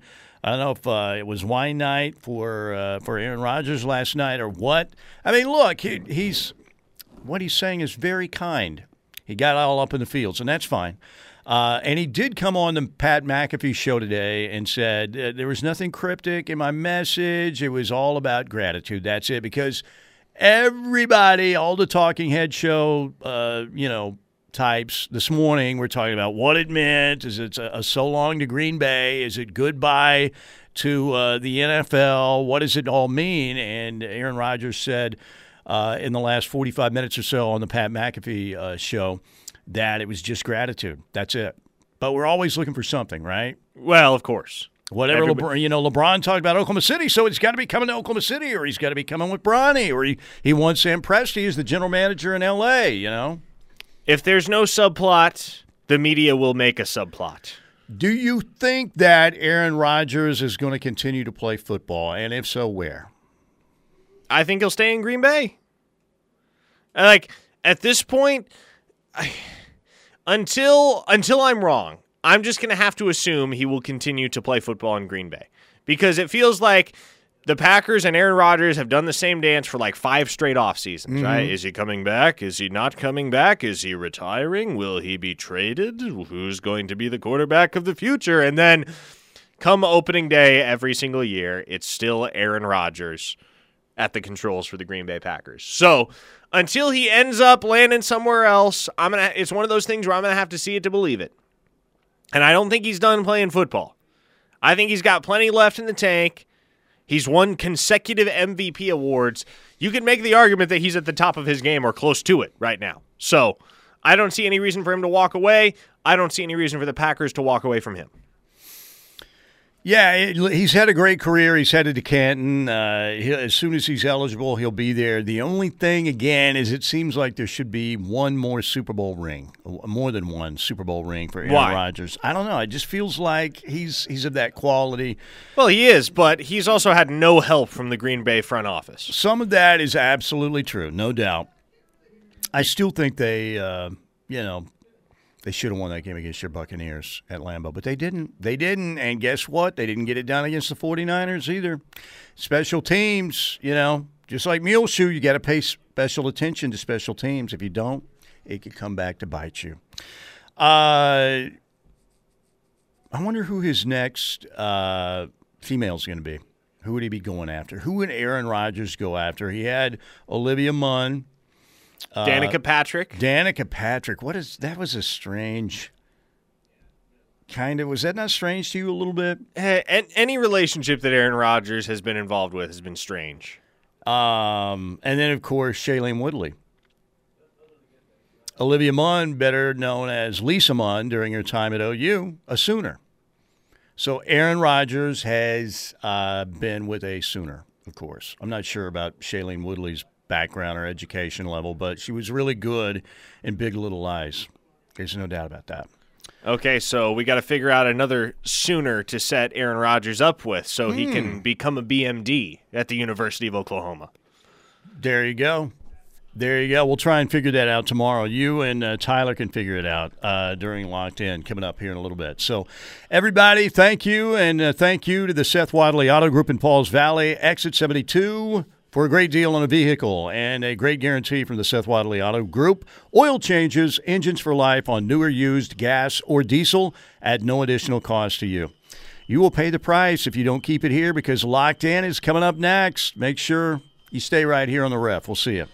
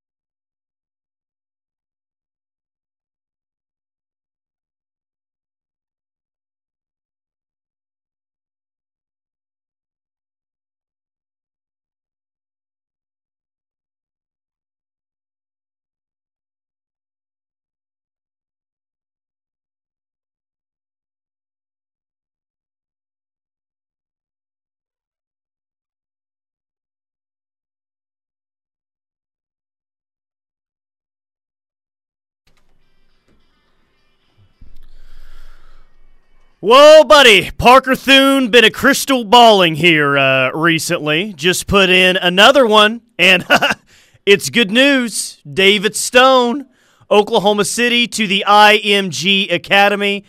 Parker's got OU for the crystal ball for David Stone, which we talked about him last week, and you were hinting pretty strongly that you thought that he was an OU lean, and now you obviously think he's definitely an OU lean. And I heard you say with Steely earlier, you think by this summer there could be a commit here for OU. I do, and I think David Stone is the guy, and it makes sense, right, because he's a local kid. He's the first player in the history of the state of Oklahoma to make the transition to IMG and go play at the nation's premier football development institution. This is the type of guy that you'd like to be able to build a class around if you're Brent Venables and this Oklahoma staff. And from everything I have heard, from everything I know, it seems that David Stone is going to be that guy. 2024 class, 6 foot 3, 255 is what he's listed at. Offers all over the place. LSU's offered, Arkansas's offered, Baylor's offered, Texas, A&M, USC. A lot of offers on the board, and I don't know if this staff felt this way, but I could understand it if, okay, the defensive lineman that we're trying to go out and find, a 6'3", 255 guy, it's not every single year where we have one of those guys in our own backyard. And, okay, we have one of these guys in our own backyard. Now he's going to transfer to IMG in the state of Florida. Like, I don't know if the staff felt this way, but I could understand if they said, that's not the greatest situation. Like, we got this guy in state, and now he's going out of state. Does that hurt our chances on getting this kid? And you got a crystal ball on him. Brandon Drum's got a crystal ball on him. It doesn't sound like him going to IMG at all affected his, you know, potential chances of ending up at OU. No, it did not. And this is a kid that was very, very close to committing to Oklahoma before the turnover on staff and before Muleshoe and all his cronies left. But now that the new staff is in place and you got a defensive-minded guy in Brent Venables, you've got an elite positional coach in Todd Bates. And by the way, those are also two guys that have very strong relationships at IMG Academy. It all makes sense, right? And everything points in the direction of David Stone being a key member of Oklahoma's 2024 class and one of the guys that is going to be recruiting the rest of the class around him. Hey, that's good news, man. These are the types of guys that we've been talking about for a while. The defensive linemen, the guys that are run stoppers, big bodies, can get after the quarterback. This is what we've been talking about for a while to get OU over the hump to win a national championship. So good sign there, and don't think that David Stone is going to be the only one here in recent classes that are going to end up at OU. They already got some guys coming into this year's class, the 2022 class, and they are certainly after some more daddies in 2023 as well. But you mentioned the previous staff, and the thought was initially that, wow, they are going to go out on the West Coast and they are going to own the state of California in recruiting. Well, they didn't have all that great of a recruiting class, the previous one in 2022. And when I look at 23, it's ranked in the top 15, but it's with guys that were previous, you know, had OU ties. Malachi Nelson is there. You got Makai Lemon, another Los Alamitos guy.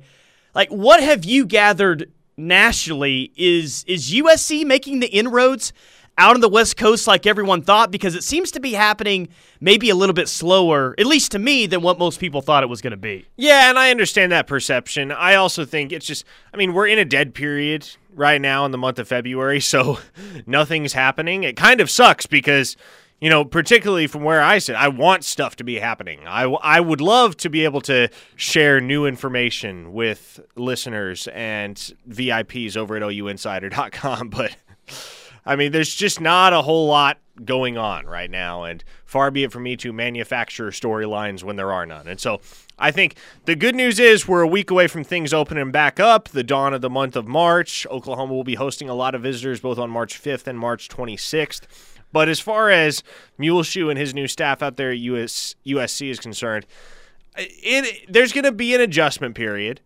You know, you get the immediate boon on the recruiting trail when you make that transition, and guys like Lemon and Malachi Nelson and Rayleigh Brown all follow you to USC. But I think one of the things that Muleshoe is going to have to work past with a lot of the players that he was previously recruiting at OU is the breach of trust that has occurred there. Yeah. And I was exchanging text messages with a very highly regarded prospect in the class of 2023 last week.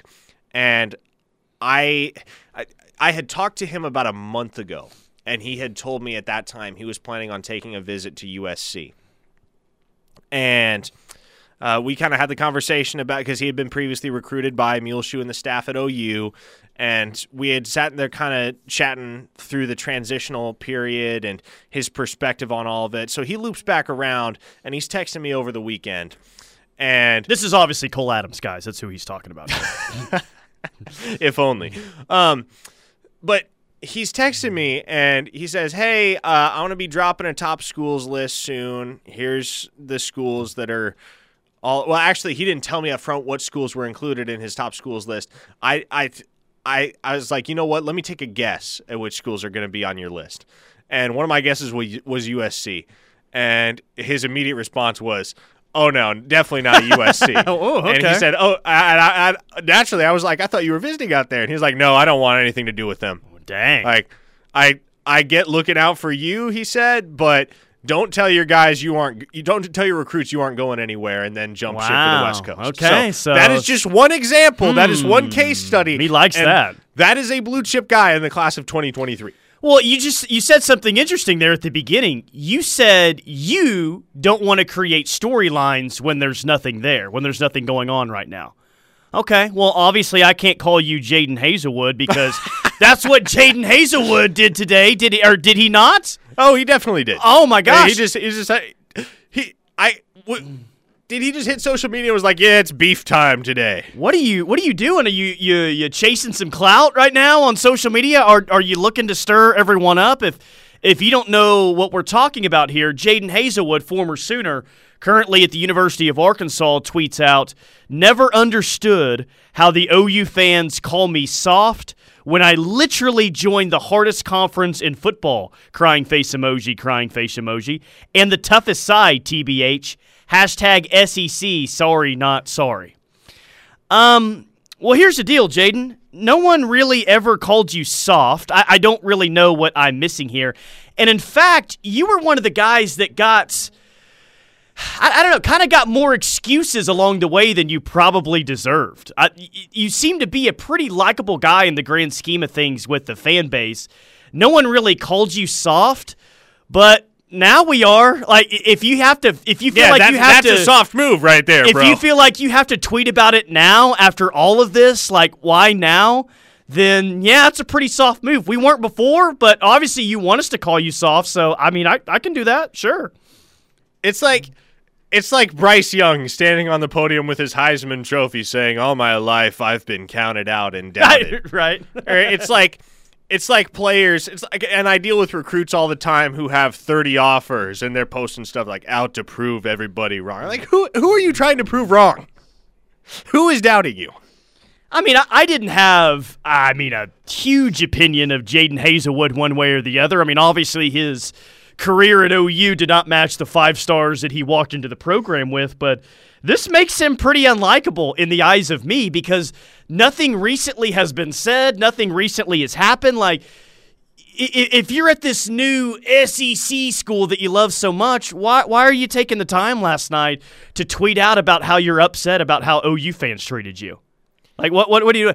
And by the way, to prove that you're tough, like, you can't prove to me that you're tough just by going to Arkansas. Just because you play in the SEC does not mean that you're tough. I can cite a whole lot of schools and a whole lot of coaches and a whole lot of players in the SEC that aren't SEC tough. So just because you have that logo on your jersey on Saturday, does it not automatically make you tough? No, and taking to Twitter to tell everybody how bizarre is it that OU fans are calling me soft, it's self-defeating.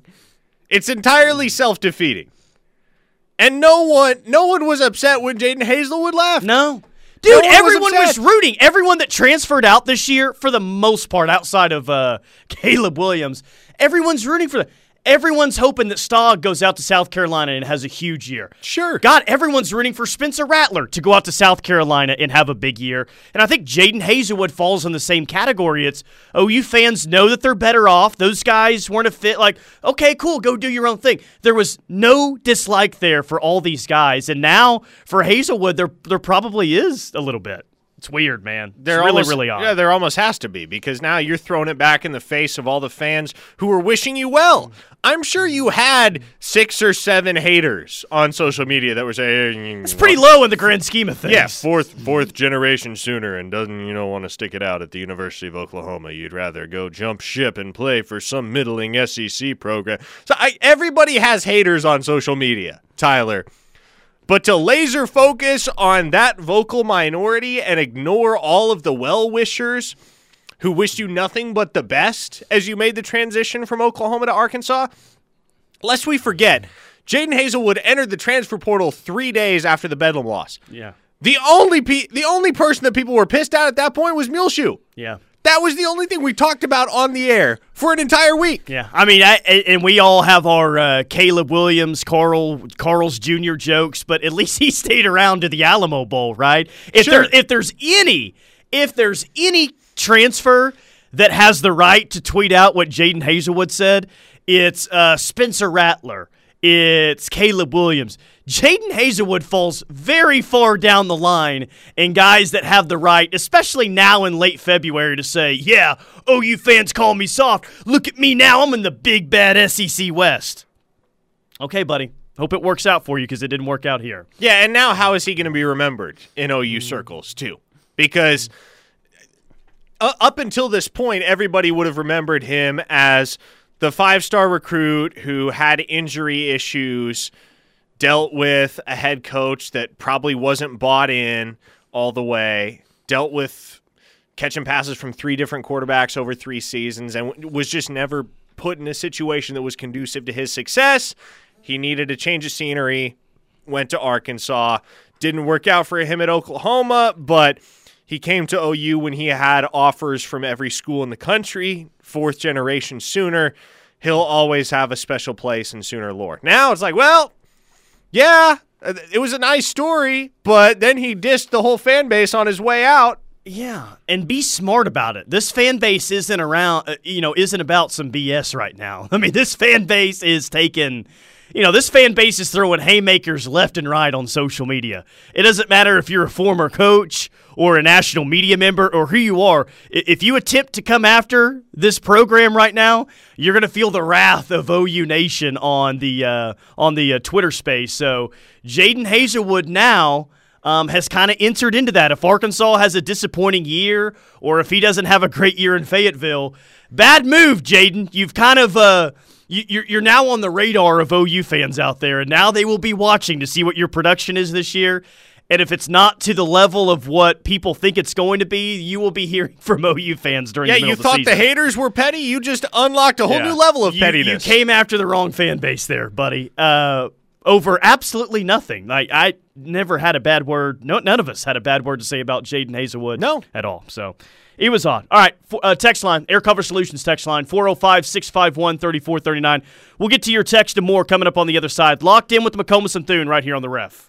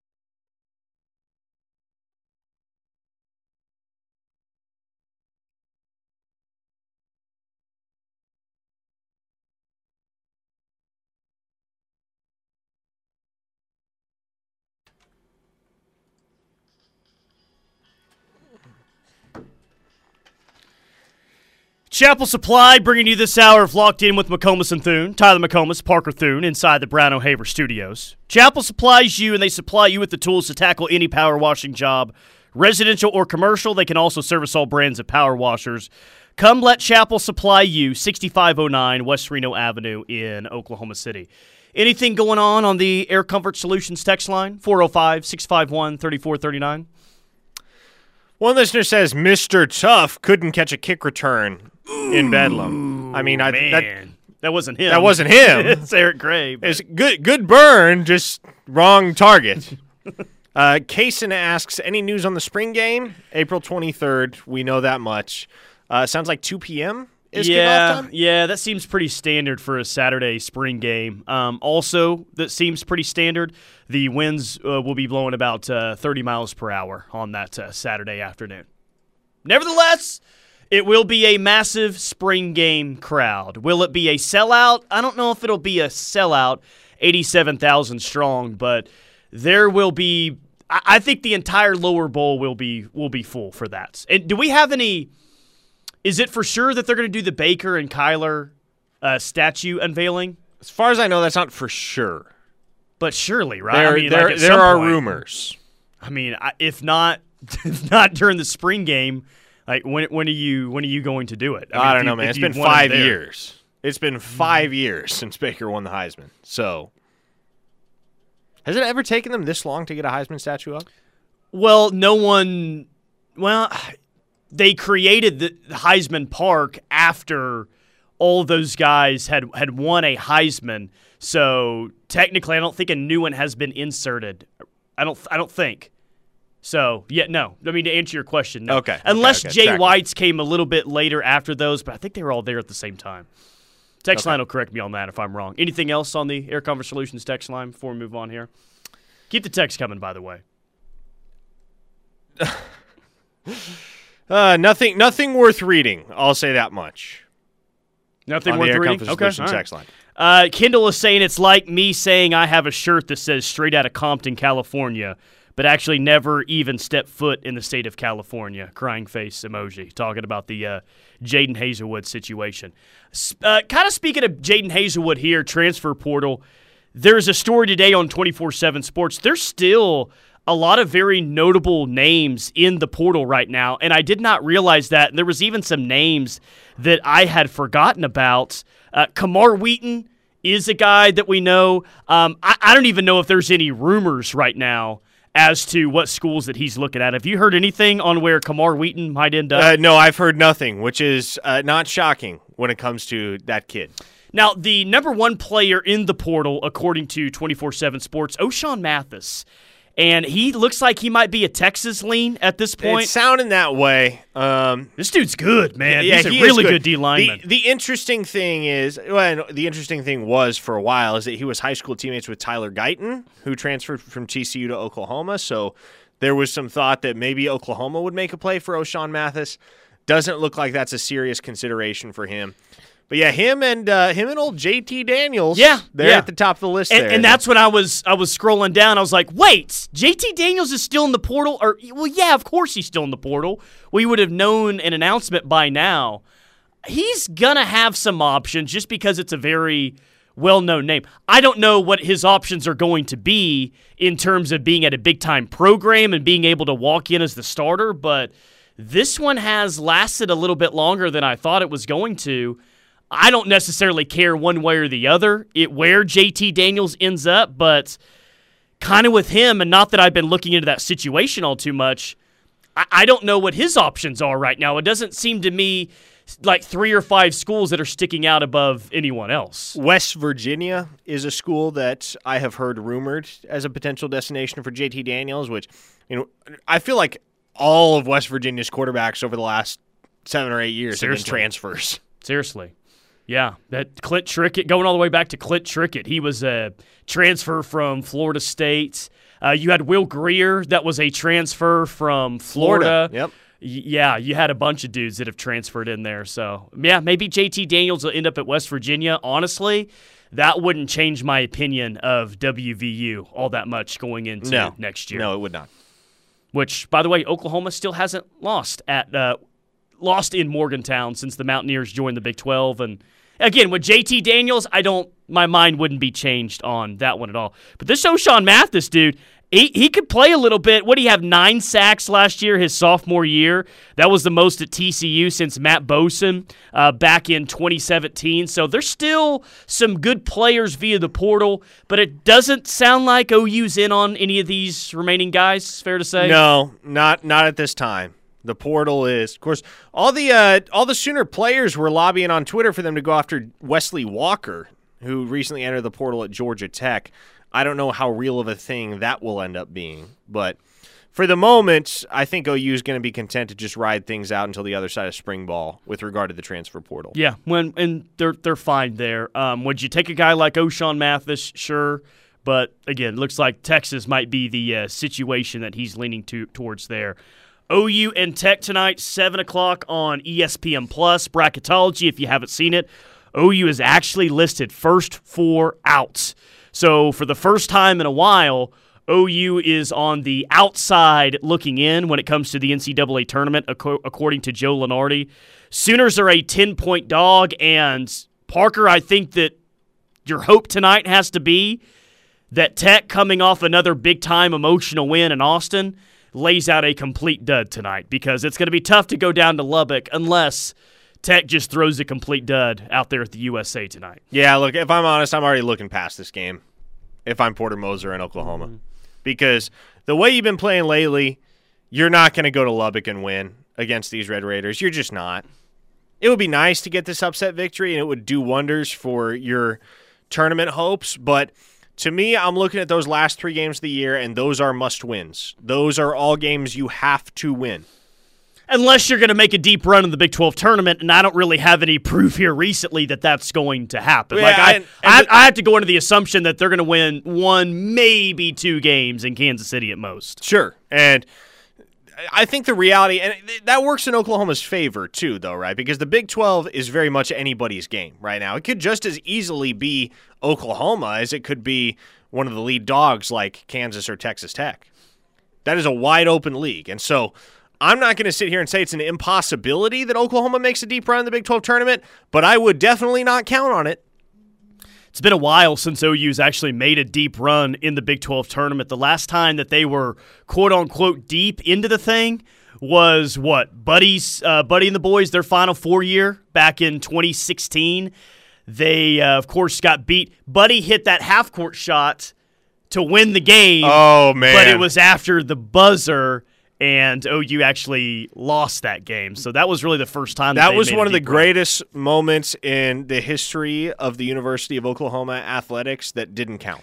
Yeah, Fran was on the broadcast. Healed! Healed! Healed! Like everyone, no one had the thought that he didn't get it off before the buzzer for about, I don't know, 60 seconds or so, and finally it started to sink into everybody. Oh, no, did he get that shot off? It was like the scene last night in Stillwater. If you watched that OSU-Baylor game. That would have been the most bizarre buzzer beater of all time. When Isaac Likely hit the shot, and it did. He got it off before the game clock, but not before the shot clock, and nobody inside GIA realized that for a while. That's one of those shots where I'm just like, please let it stand. Yeah, just let it happen. I don't care about the rules. That was cool as hell. Just let it stand. Well, OU's going to have to hit a ton of threes tonight to win in Lubbock. They're going to be outmatched inside, so you've got to make up for it somehow. You've got to hit open shots on the outside, and that sounds great and all.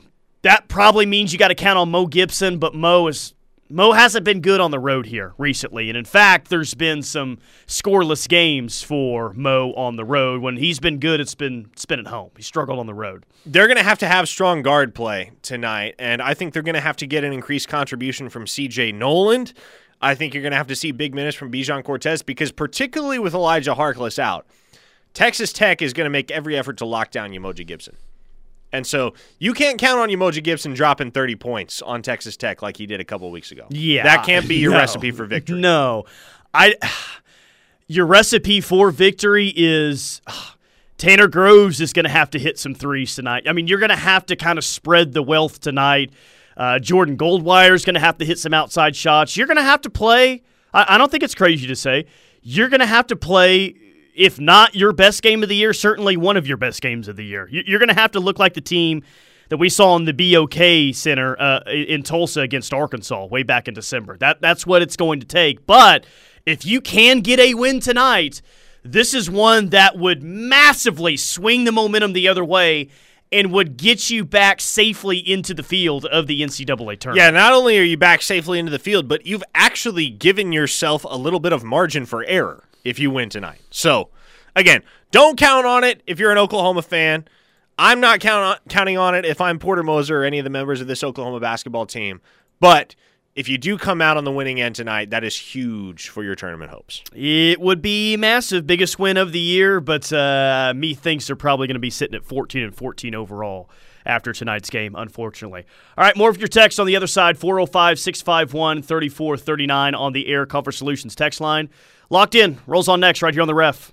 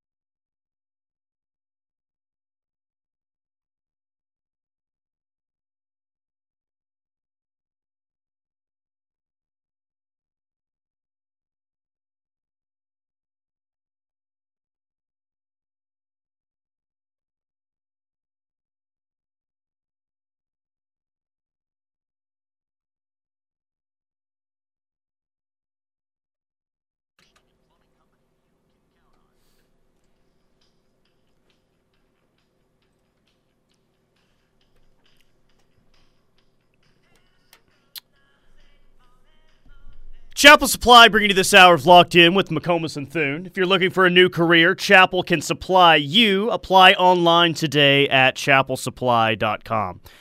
I really cannot believe there is a baseball game, a college baseball game being played in Norman right now. As I look at my Weather Channel app, 31 degrees. It feels like 21 degrees. Yet OU baseball has the home opener against Wichita State. First pitch just got underway about 7 minutes ago. Hey, they are better men than me out there. There is no way I'm trying to play a baseball game today with these temperatures. No chance, dude. Taking an inside fastball off the hands today would be enough to make me just go ahead and quit the sport. Yeah, that's this makes me think back to those mid-March days up in Nebraska when it would be 20 degrees and windy and we'd be out there playing baseball. It's like that for about a month and a half. Man. Not till you get to May does the weather really start to get nice up there on a regular basis. That's why you see so many programs like what OU started the season in Arlington. They're going to go to Houston this weekend. Heck, OU softball started the season in California, Houston last weekend, and then they're going to California again this weekend. That's just kind of that's the way to do it. That is the way to do it. That is called scheduling, ladies and gents. West Coast a couple times, down to Houston, though even in Houston this past weekend, it wasn't like it was 75 degrees and sunny or anything like that. So, yeah, pretty brutal out there today. We'll keep tabs on what's going on at Elldale Mitchell Park between OU and Wichita State for the home opener. A reminder, Bob Stoops is going to join the Rush coming up next hour at 3:20, so be sure to tune in for that. And speaking of Teddy and I's show on the Rush, we had a conversation in the final hour yesterday. I want to get your thoughts on it. You know, when you get a new coach or a new coaching staff, that normally means that there's one position group above the others that's going to get a bump. When Muleshoe became the head coach here, really the offensive coordinator, quarterback took a really big jump than what it was before. Yep. So what position group is that going to be with Brent Venables and this staff? He said corner, but I tend to think it's going to be defensive line just from the way that they're already recruiting defensive linemen. But I think the development's going to be better. I think the offseason conditioning is going to be better. Linebacker could be the easy answer because of his history at that position. But I'm identifying defensive line as the position that I think is going to make the biggest jump under Brent Venables compared to the previous era. Yeah, I agree with you, Tyler. I think it is going to be the defensive line. And I think that has a lot to do with the players that they're now able to be, or that they're now going to be able to recruit on the defensive line. They're going to have elite talent every single year coming in at the defensive line positions. And we're not talking fringe 3-4-star guys. Not that there's anything inherently wrong with landing guys like Kavonte Henry and R. Mason Thomas down the stretch here in the class of 2022. But as you look ahead to 2023 and beyond, Oklahoma's going to be reeling in high-end 4-star and 5-star talent on the defensive line with regularity. We were just talking about a guy in David Stone, Tyler, that is going to be very squarely in the conversation for that 5th star. Yeah. By the end of the 2024 cycle. And so that is just one example of a guy that you can point to and say, okay, there's a very high likelihood that that dude's going to be a Sooner, and he's probably not going to be the only one. We're talking about David Hicks, too, who, in my mind, could be the best prospect regardless of position in the 2023 cycle. And so, for me, I think it's more defensive line than anything else. I think you're going to see Oklahoma play elite defense at every single positional classification. You're going to see the cornerbacks take a step up. You're going to see better play from the safeties. And obviously, we know Brent Venables' reputation when it comes to developing linebackers. But I think defensive line is poised to become one of the nation's most fearsome at the University of Oklahoma. I hope so. That's number one on my wish list. You can hide some, and I'm with you. I don't think that they're going to have a whole lot of deficiencies defensively with this new staff, but even if you do have some, you can mask those up pretty nicely when you have a dominant defensive line. When you can stop the run and consistently cave in the opposing offensive line and get to the quarterback, well, then you don't necessarily have to have an elite secondary to play college football defense at the highest level. Another reason, too, man, it comes down to scheme for me. You know, I don't think that we're going to see a whole lot of scenarios next year where your best defensive linemen are standing on the sidelines during the most important defensive drives of the season. You know, I think that you're going to have more of an attacking-style defensive line where guys are going head-up, one-on-one, not so much twisting and stunts and everything like that. I think that not only will the talent be better, I think these defensive linemen will be put in much better situations to have success as well, because we've heard what Perion Winfrey said here recently, and I don't take everything as he says as the gospel, but I do definitely think that there's some truth that maybe the scheme didn't totally fit. Maybe it wasn't the absolute best scheme for the personnel that OU had up front last year. And I think we saw that in some games last year. There were so many problems defensively for Oklahoma last year, and a lot of it had to do with the utilization of personnel and not just when they were in the game, but what they were doing when they were in the game. And that's something that, you know, we've heard Perion Winfrey rehash it all. And we've heard, I mean, it's been a constant topic of conversation ever since the season ended and Oklahoma ended up on the outside looking in for their 7th consecutive Big 12 championship. There was a lot left on the table. There was a lot of meat left on the bone defensively for the Sooners in 2021. And I think the fortunate thing, and I think the solace to take in all of this, is that I don't think we're going to look back on Oklahoma in 2021, 10 years from now, and say, dang, OU really missed a once-in-a-generation opportunity there. I think a lot of people do and will feel that way about the team in 2017. Yeah. When there was nobody that was clearly head and shoulders above the rest in college football, and Oklahoma probably would have stomped Alabama if they'd beaten Georgia in the Rose Bowl and advanced in the national championship. But if you look at 2021, I think the easy thing to point to is say, okay, look at all the talent they had on defense and particularly in the front seven. Man, Oklahoma could have had a national championship team if they'd been able to put it together from a coaching perspective in the year 2021, which is true. But I also think that as good as this defense is poised to be in the next few years, I feel as though the reputation that Oklahoma is going to develop defensively under Brent Venables over the course of the next few seasons, both Venables and his staff, I think that's going to alleviate a lot of the bitterness and a lot of the frustration that has to do with the 2021 team and how that defense was managed. Yeah, I definitely look at it as a missed opportunity. I don't think, even if the defensive line played at an elite level, I think that there were too many issues offensively for last year's team to win a national championship. But Michigan and Cincinnati made the playoff. It was definitely a missed opportunity to get there and really compete for a spot in the national championship game potentially. One spot that I don't think is going to drop off, yet nationally there's probably a narrative out there that it is going to drop off. I just don't think the quarterback position is just going to fall off a cliff. Now, look, I'm not naive enough to think that the next Baker Mayfield or Kyler Murray is waiting in the wings and you're going to get that type of production. I don't think that at all. But I think the quarterback position with this new staff is still going to be really good, and I still think OU is going to be able to get some really high-level quarterback play via recruiting. Why? Well, Georgia is getting a lot of high-level recruits right now at the quarterback position, and they're not looked at as an offensive juggernaut right now. And in fact, that's the one position that people point to and say, well, that's the one thing that's been holding Georgia back in the past. Maybe they don't have the most quarterback-friendly system. OU will continue to have a quarterback-friendly system, and I think they're going to continue to put out high-level quarterback play. I'm not under the assumption that that's just going to massively change all of a sudden. I don't think that that's going to be the case. Well, look at the fact that they have Nick Evers on campus right now, and they've got Jackson Arnold waiting in the wings in the class of 2023, and one of the guys that's going to help build that class around him.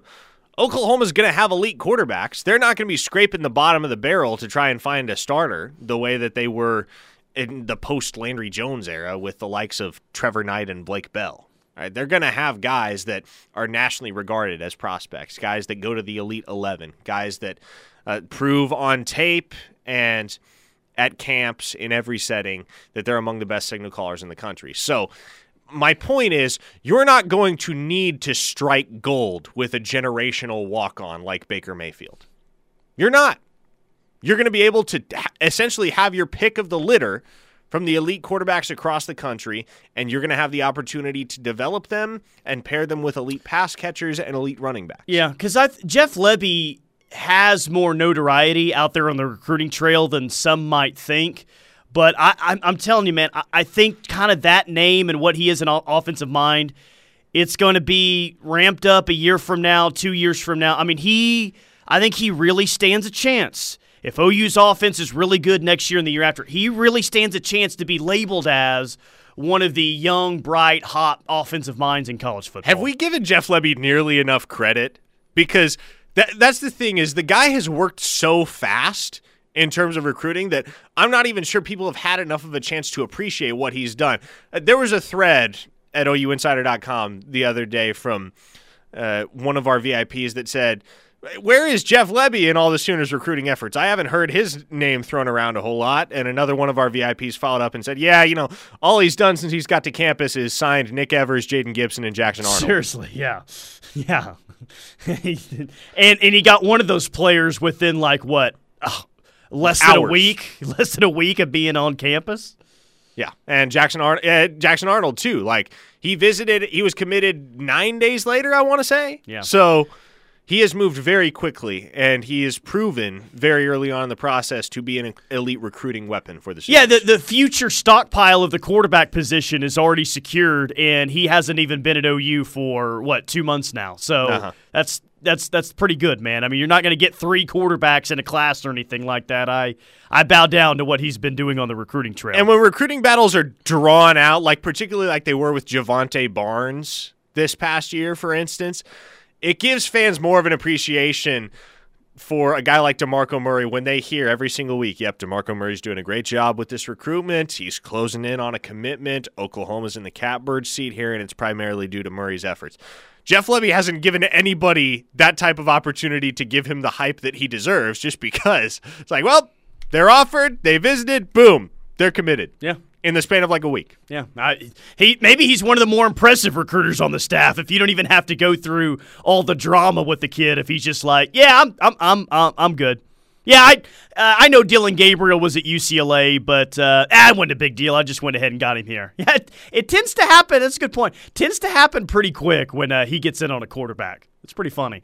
All right, one final segment coming up next on Locked In. Air Comfort Solutions text line 405-651-3439. More to come next.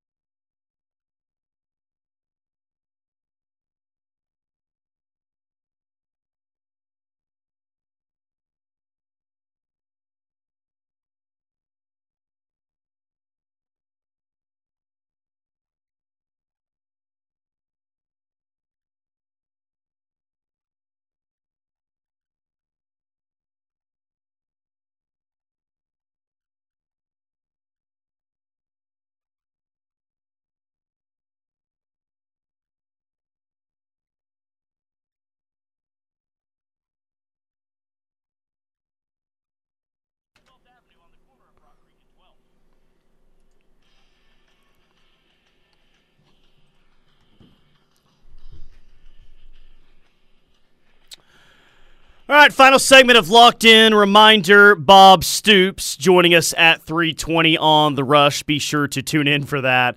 I just messed it around on 24/7 Sports during the break there. 2023 football recruiter rankings.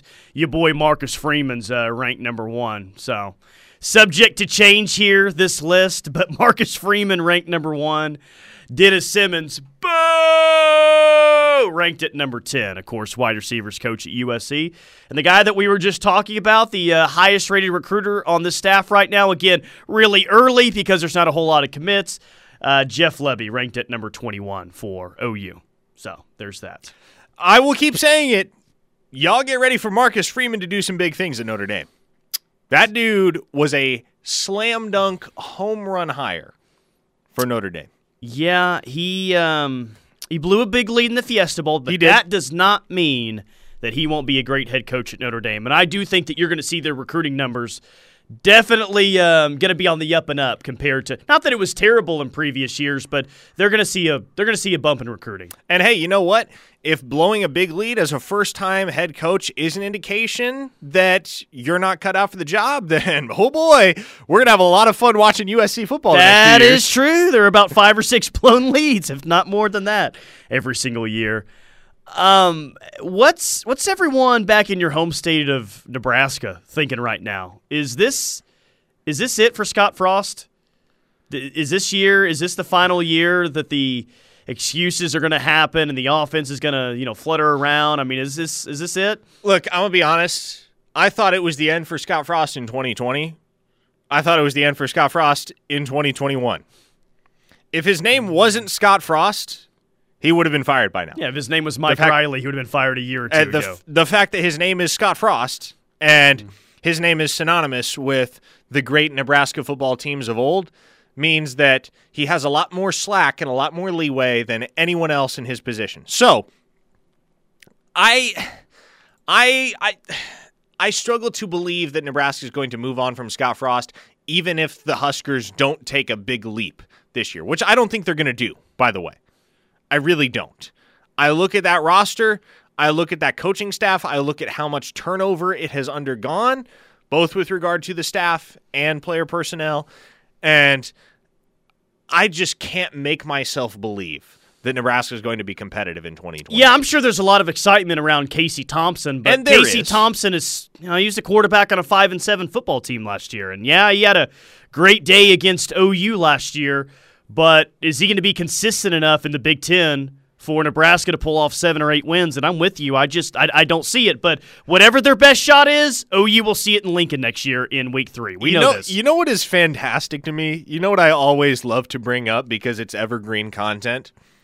Joe Burrow was a lifelong Husker fan and wanted to play for Nebraska, and Scott Frost told him no in favor of Adrian Martinez. Yeah, they told him no a couple of times, right? One out of high school and then when he was looking to transfer out of Ohio State.